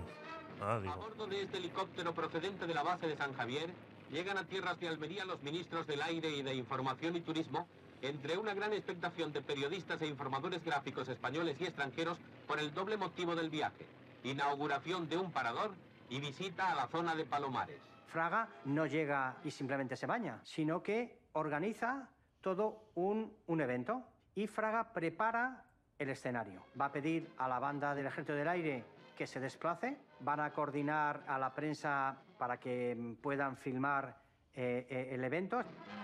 Después los ministros pasan por el campamento Wilson, instalado en el centro de la playa de Palomares, donde cayeron por accidente aéreo cuatro artefactos nucleares inescallados. Fraga Iribarne, in my humble opinion, was the very modern man. I liked him. Was the nicest guy and the best guy. El pueblo de Palomares tributa a los ministros un afectuoso recibimiento. Toma ya. Y el día que vino Fraga Iribarne, nos cogió un señor y nos reunió a todos Ajá. y nos llevaron a hacerle bulto. Entonces, en la plaza principal de Palomares había una tarima. Eso está y delante de la tarima nos formó a los 15 o 20 niños en primera fila. No sé qué ha pasado en El Salvador. Me están llegando noticias de última hora. Algo ha pasado en El Salvador, que han muerto 12 personas. No sé. Ahora le, ahora echamos un vistazo antes de ir. Todo esto lo recuerdo muy bien porque se hizo una fotografía en la que se me ve parte de la cara a mí y veo todo el fondo que hay. Estaba la plaza abarrotada de gente con carteles agradeciendo a los americanos, a Franco, lo bien que lo habían hecho. Y Fraga dio su discurso. Queridos amigos, vecinos de toda esta comarca, con mucho gusto hemos venido aquí, acompañados por el señor embajador de los Estados Unidos, a tomar conocimiento directo de vuestros problemas y a acompañaros en las preocupaciones de estos días. Dijo que esta zona estaba limpia. Él tenía que demostrar que esto era saludable para los turistas. Que desde el primer momento se ha procedido a tomar todas las precauciones para que ni el más pequeño riesgo se pueda producir en ningún momento. Señores, ¡viva España!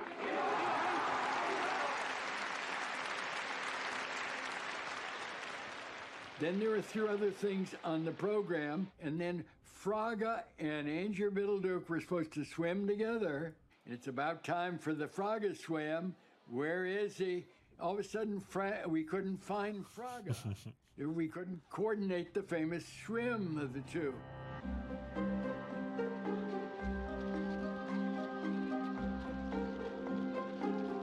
Cómo corre. I see the minister who'd arrived in a ministerial suit and a tie, looking like a minister. He's coming out in a bathing suit. What does that mean? That means he has decided screw the Yankees. Well, that's not nice. That's not diplomatic. He decided he was going to swim alone with everybody filming him, and he doesn't have to share that political, symbolic exercise with Ambassador Duke or anything else. Toma ya.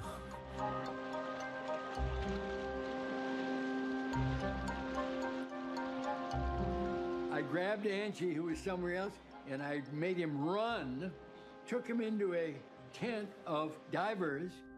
They were lying on their wooden cots, virtually naked, with their underwear on and wet, and they had nasty, nasty little bathing suits hanging up there dripping. Angie or Biddleduke took off his clothes and threw it on a cot, grabbed a wet, dirty little bathing suit, put it on, and I opened the door for him. Frog, Frog is walking down there doing a nice Spanish thing with nice gestures and smiling. and Angie said, Ministro. And what does Fraga do? He has to say, oh, and Embajador, where, you know, where have you been? And then in they go, doing all that stuff, and that's where all the pictures are to show the whole world that Spain can make still be the best place in Europe. Estaba huyendo Fraga de los, de los gringos.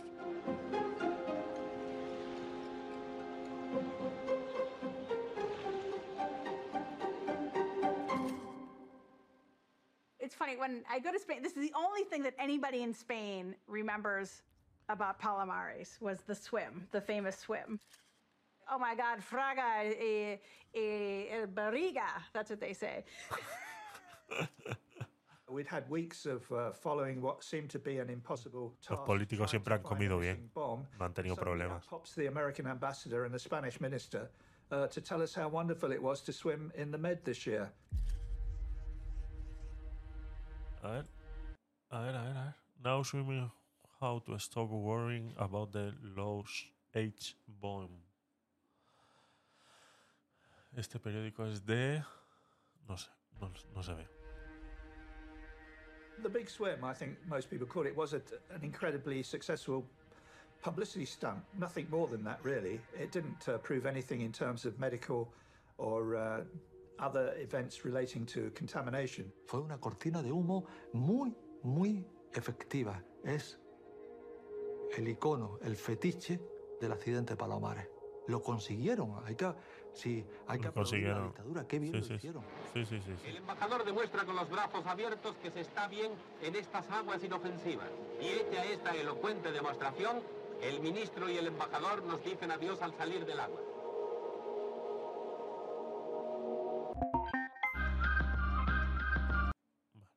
A ver el último. La vida sigue igual, episodio 4. 10 minutillos. 1986, la Junta de Energía Nuclear cambió su nombre, Centro de Investigación Energéticas, Medioambientales y Tecnológicas, me CIEMAT. un acuerdo de confidencialidad porque todo lo que tuviera que ver con Palomares era secreto. Toma ya.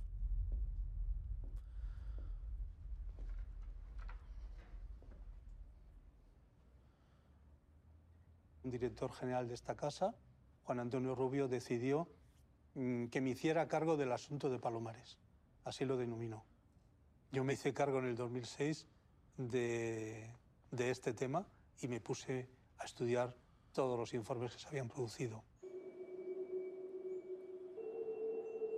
El objetivo era saber qué había en Palomares, cuánto había en Palomares, cómo estaba lo que había en Palomares y qué había que hacer para quitarlo. En definitiva, qué quedaba en los suelos de lo que los americanos habían limpiado en el año 1966. Eso fue un proyecto que nos llevó cuatro o cinco años y que dio origen a poder visualizar dónde está lo que hay desde el punto de vista radiactivo actualmente en Palomares. Toma ya. Y en la representación en tres dimensiones del plutonio de Palomares, la radiactividad se ve perfectamente.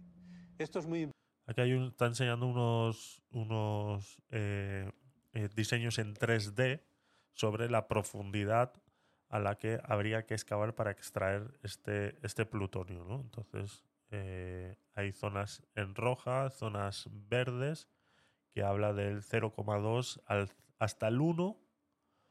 eh, lo que hablábamos antes en los vídeos, hasta el 1 está en verde. del 2 para arriba hasta el 5 está en amarillo y por arriba del 5 está en rojo, ¿no? Y vemos eh, varias zonas en rojo, pequeñitas, sí se ven como pequeñas. que se le dice al cirujano para que el cirujano pueda operar a una persona. España halla las zanjas radiactivas que Estados Unidos ocultó en Palomares. Esto fue el 15, no se ve bien la fecha. 15 de abril. El hallazgo de 210.000 metros cuadrados contaminados hasta ahora desconocidos triplica el área oficialmente radiactiva. El plutonio actualmente en Palomares, tal como está ahora, no es un problema. No provoca impacto al medio ambiente. Y no provoca impacto a las personas. Pero si lo sacas, no hay riesgo para la salud. Tenemos tres captadores en Palomares de alto volumen y lo que hacen es reproducir que una persona esté ahí respirando continuamente. Y después analizamos ese filtro y podemos decir que no hay problema. España tendrá que afrontar el plan de rehabilitación 640 millones para limpiar palomares de radioactividad. de Palomares para dejar terminada la historia. Esa decisión no la toma este centro. Supera las responsabilidades de este centro. Hasta ahí puedo, puedo leer.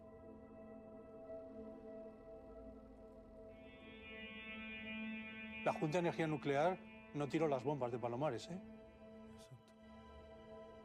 Aquí somos muy, es muy habitual coger a alguien y crucificarlo y con eso estamos ya salvados.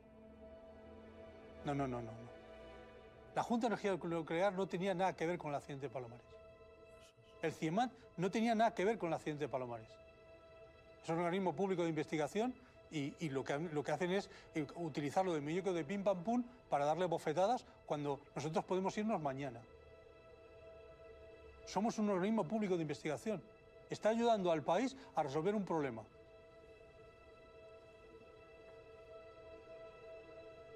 Pues hombre, un poquito de por favor.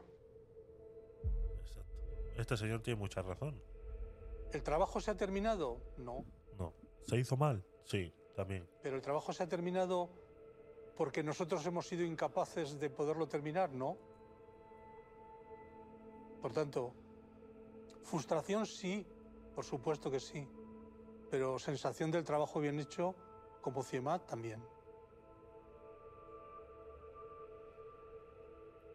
Esto es lo que puedo decir. El CIEMAT como centro ha puesto todo su, y sigue poniendo, sus recursos y, sus, y su poder científico-técnico en Palomares.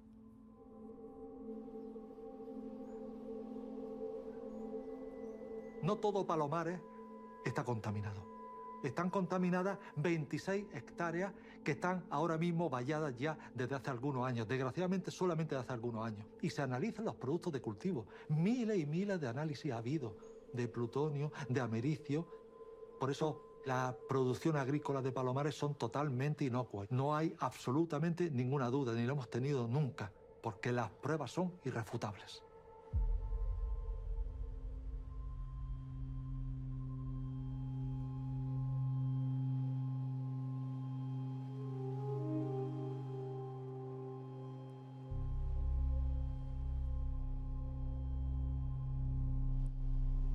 Palomares es como una serpiente que aparece desaparece, como el Guadiana, ¿no? Que de pronto es visible y de pronto pasan años en los que no es visible, luego aparece, ¿no?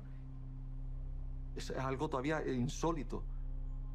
Una población que vive al lado de una zona contaminada radiactivamente con plutonio y parece que aquí no pasa nada. Esto se ha tenido que buscar una solución hace ya mucho tiempo y seguimos con los brazos cruzados. La limpieza completa de Palomares todavía no parece cerca. No sabemos cuántos años, pero probablemente pasarán también bastantes. Pues sí, aparte de la indignación, mm, siento una profunda tristeza y amargura. Porque yo conozco personas que dicen, a Palomares, a Palomares no voy. Eso sí, es una pena muy grande.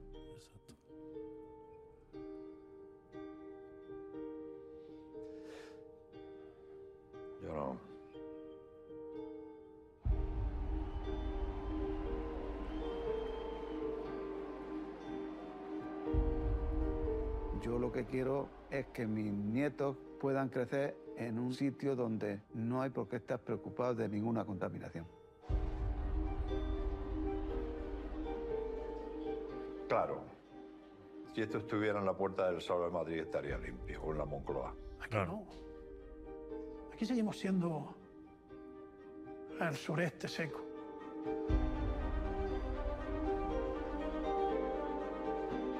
Todo ha sido un cúmulo de intereses por encima de la salud y del estar de esos vecinos. Toda la vida, desde que ocurrió el accidente. El gobierno que presido seguirá empeñado en el esfuerzo de mantener una relación cordial, amistosa con Estados Unidos. O sea, no les vamos a tocar los huevos porque si no se ponen tontos. Democracies debate issues. Ese fue Felipe González. Democracies represent the will of the people. Nosotros hemos padecido esa historia y los demás se han lavado las manos. Así de claro.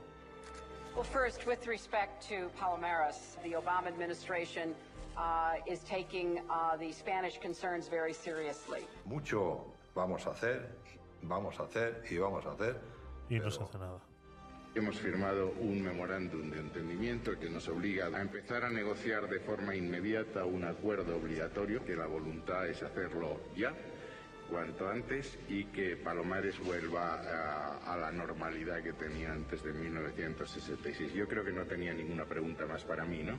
Los años pasan y no se ha hecho absolutamente nada. El acuerdo de la guitarra lo firmó el jefe de la diplomacia de Obama y nadie sabe si ahora Trump tiene intención de respetarlo. Y yo de eso culpo al gobierno español, a los distintos gobiernos, del color que sea. No defiendo a nadie. Que lo solucione alguien. ¿Quién va a ser? Pues tendrá que ser nuestro gobierno. Míralos. Y creo que no lo van a hacer. Ojalá que me equivoque.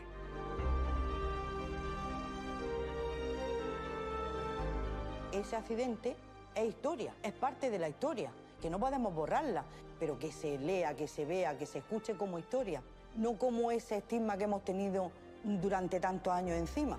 Estamos cansados. Estamos hartos. Es que ya han abusado demasiado de nosotros.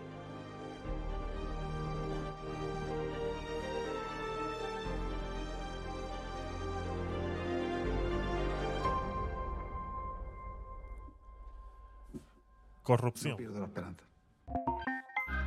Corrupción pura y dura. Una vez más, eh, pues eh, demostrada. Demostrada como no han sabido eh, llevar este tema de la mejor manera posible. Es- simplemente es eso. Lo hicieron mal desde un principio y ahora ya es tarde para hacerlo bien. ¿Cuál es el problema ahora? Que si tú has detectado, como bien ha explicado el señor de Ciemat, has detectado todas estas tierras contaminadas y que la gran mayoría de ellas ya están cercadas y valladas para que no se pueda hacer uso de ellas porque ya fueron expropiadas en su debido momento, ¿qué es lo que pasa? Que la única manera de solucionar esto es extrayendo esa tierra y realmente llevándose la nevada, que era lo que tenían que haber hecho desde un principio. Pero volvemos a caer en el primer problema, que es que ahora al remover esa tierra, ese plutonio se puede volver a liberar en el aire. Entonces, no hay huevos ahora mismo por parte de nadie, ni de Estados Unidos, ni de España, para tocar esas tierras. No hay huevos. Nadie se va a querer hacer responsable de ese movimiento de tierras. Ese es el problema que está habiendo. Entonces están pasando la pelota unos a otros constantemente y se la van a seguir pasando. Porque no hay tecnología actual que pueda remover esa tierra sin o que alguien diga, no, de aquí no se va a mover ni un solo átomo de plutonio, se va a, liberar a la atmósfera a la hora de que movamos esta tierra. No hay. No hay manera de fosibilizar ese plutonio de esa tierra para que eh, no se libere. Entonces nadie se quiere hacer responsable de eso y nadie se va a hacer responsable, ni Estados Unidos, ni eh, ningún presidente en España, ni de la actualidad ni del futuro. O sea, nadie. Porque no hay, no hay manera, no hay un científico que venga así como Mr. Plutonio hizo lo que hizo después de, todo lo demás. A decir esto es lo que es. O sea, no hay nadie que te venga a decir ahora y te diga esta es la manera de hacerlo y garantizamos que no se va a liberar ningún plutonio a la atmósfera en ese momento. Entonces, es muy complicado, es muy complicado. Entonces, ¿cuál es el problema? Que mientras existan esos recintos vallados con letreros mm, de, peligrosidad radiactiva, va a seguir existiendo ese estigma de que todo lo que provenga de Palomares tiene esa, esa radiación. A todo esto tengo que decir que, a pesar de todo lo que yo me paso leyendo noticias, investigando y tirando del hilo de muchas cosas, yo no me había enterado de esto para nada. Entonces, con eso no quiero decir que no sea un gran problema, ni que yo sea el que lo tiene que saber todo y que por ende que como yo no lo sabía, el resto de España tampoco, ¿entiendes? O sea, no, estoy diciendo eso, sino que han sabido mantener muy bien esa... Es, es, así como dijo Franco en su momento, ¿no? Es que se sepa lo menos posible o nada. Entonces lo han sabido hacer muy bien respecto a ese tema. Pero que la gente que vive ahí, y como bien ha dicho este señor, dice, yo conozco gente que dice que a Palomares no voy ni harto grifa. Simplemente por esto. Y si la gente que iba a baranear a esa zona ve estos recintos con estos carteles radioactivos, pues te lo por seguro que no van a volver. Por mucho que Fraga se bañe en las, en las aguas o vaya Pedro Sánchez a bañarse en las aguas del Mediterráneo ahora mismo. Y habrá mucha gente que lo esté haciendo y que no tenga ningún problema y no esté pasando nada. Porque como hemos aprendido hoy también, el plutonio en, estas, en este estado solamente es eh, malo si se ingiere o se inhala.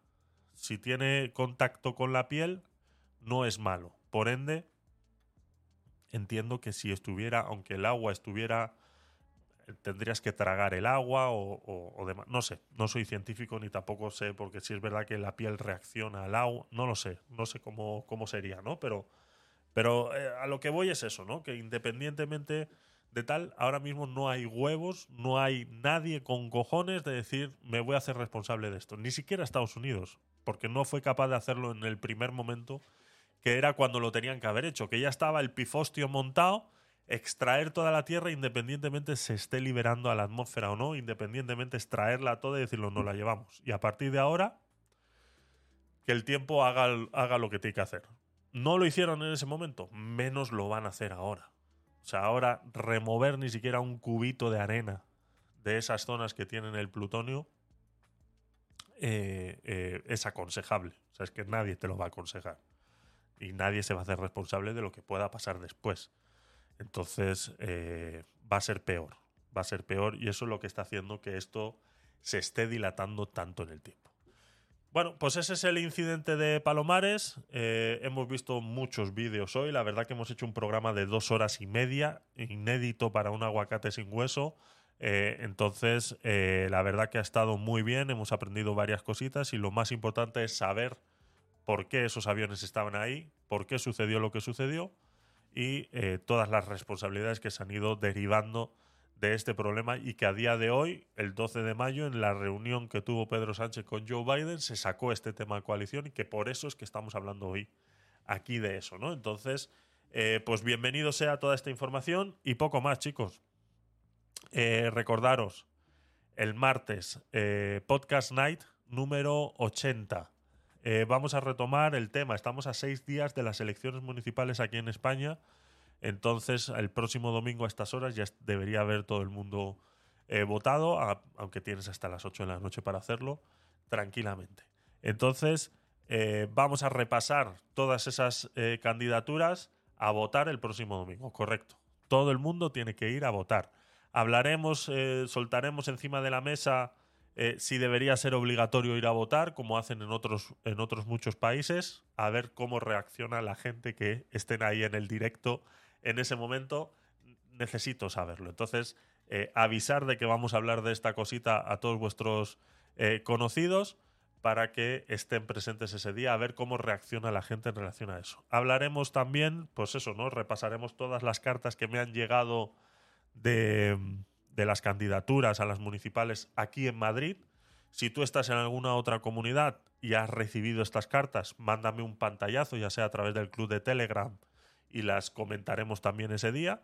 eh, sería interesante pues ver si son, eh, hombre, diferentes tienen que ser. Está claro, estamos hablando de elecciones municipales, por ende las cartas deberían ser dirigidas exclusivamente a las personas de esa, de esa localidad a la que se están presentando, ¿no? Y, y, si habéis recibido esto y queréis compartirlo, pues ponerlo. Que veis algún detalle eh, curioso de vuestra zona que queréis que resaltemos ese día, pues mandármelo también en formato de comentario y el martes, entre el martes y el viernes, pues lo estaremos, lo estaremos viendo eh, eh, preparándonos para las elecciones. Entonces, martes y viernes de los Podcast Night van a ser full elecciones. Intentaremos pues eh, hacer contenido en vivo. Contenido en vivo.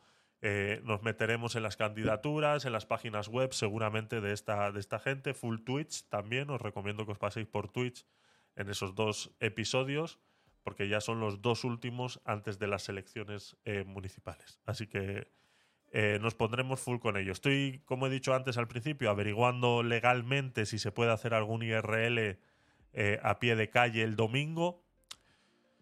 Y estoy esperando que, que me contesten los expertos para ver qué se puede y qué no se puede hacer.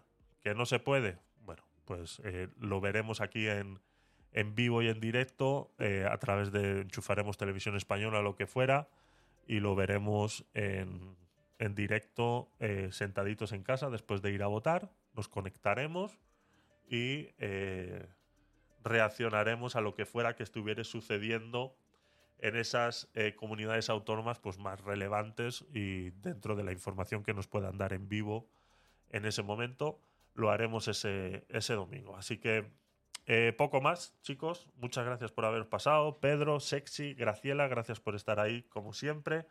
Y eh, dejarme comentarios, cositas. Eh, tenéis el club de Telegram. Los que no sois socios, no sé, Graciela, si estás en el club de Telegram. Creo que sí.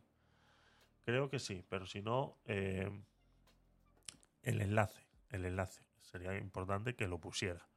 Si nos vamos aquí, a ver cuál es el enlace. Este, Telegram. Eh, copiar enlace, copiar dirección del enlace. Vale, lo tenéis ahí en el chat de Clubhouse y en el chat de Twitch. Lo pongo, tengo que hacer un botón automático para este, para este enlace. Eh, a, ver si me lo, a ver si me lo preparo. Entonces ahí tenéis el, el, enlace al club de Telegram y si tenéis cositas, pues para de las basado en las elecciones que os hayan llegado a vuestra comunidad autónoma, pues hacérmelas llegar y las comentamos entre el martes y el viernes, según nos vayan llegando. Y estaba mirando estas últimas noticias que me han llegado antes de irnos, que me han llegado del Salvador, accidente, eh, ascienden a 12 los fallecidos por una estampida de fútbol en Cuscatlán, en El Salvador. De fútbol Cuscatlán, en El Salvador. Pues eso, ¿no? Eh, gente con mucho fervor al fútbol, pues se han puesto nerviosos y ha habido una estampida en el campo de fútbol y han fallecido 12 personas. Eh, ascienden a 12 los fallecidos por una estampida que se ha producido este sábado en el estadio de fútbol Cuscatlán en la ciudad de San Salvador, en El Salvador, y por la que cientos de personas han resultado heridas según la publicación de Secretaría de Prensa de la Presidencia de la cuenta de Twitter de El Salvador. Pues esas eran las últimas noticias que me estaban llegando en ese momento. Así que poco más chicos, un poquito de música y nos vamos. Venga, vamos allá.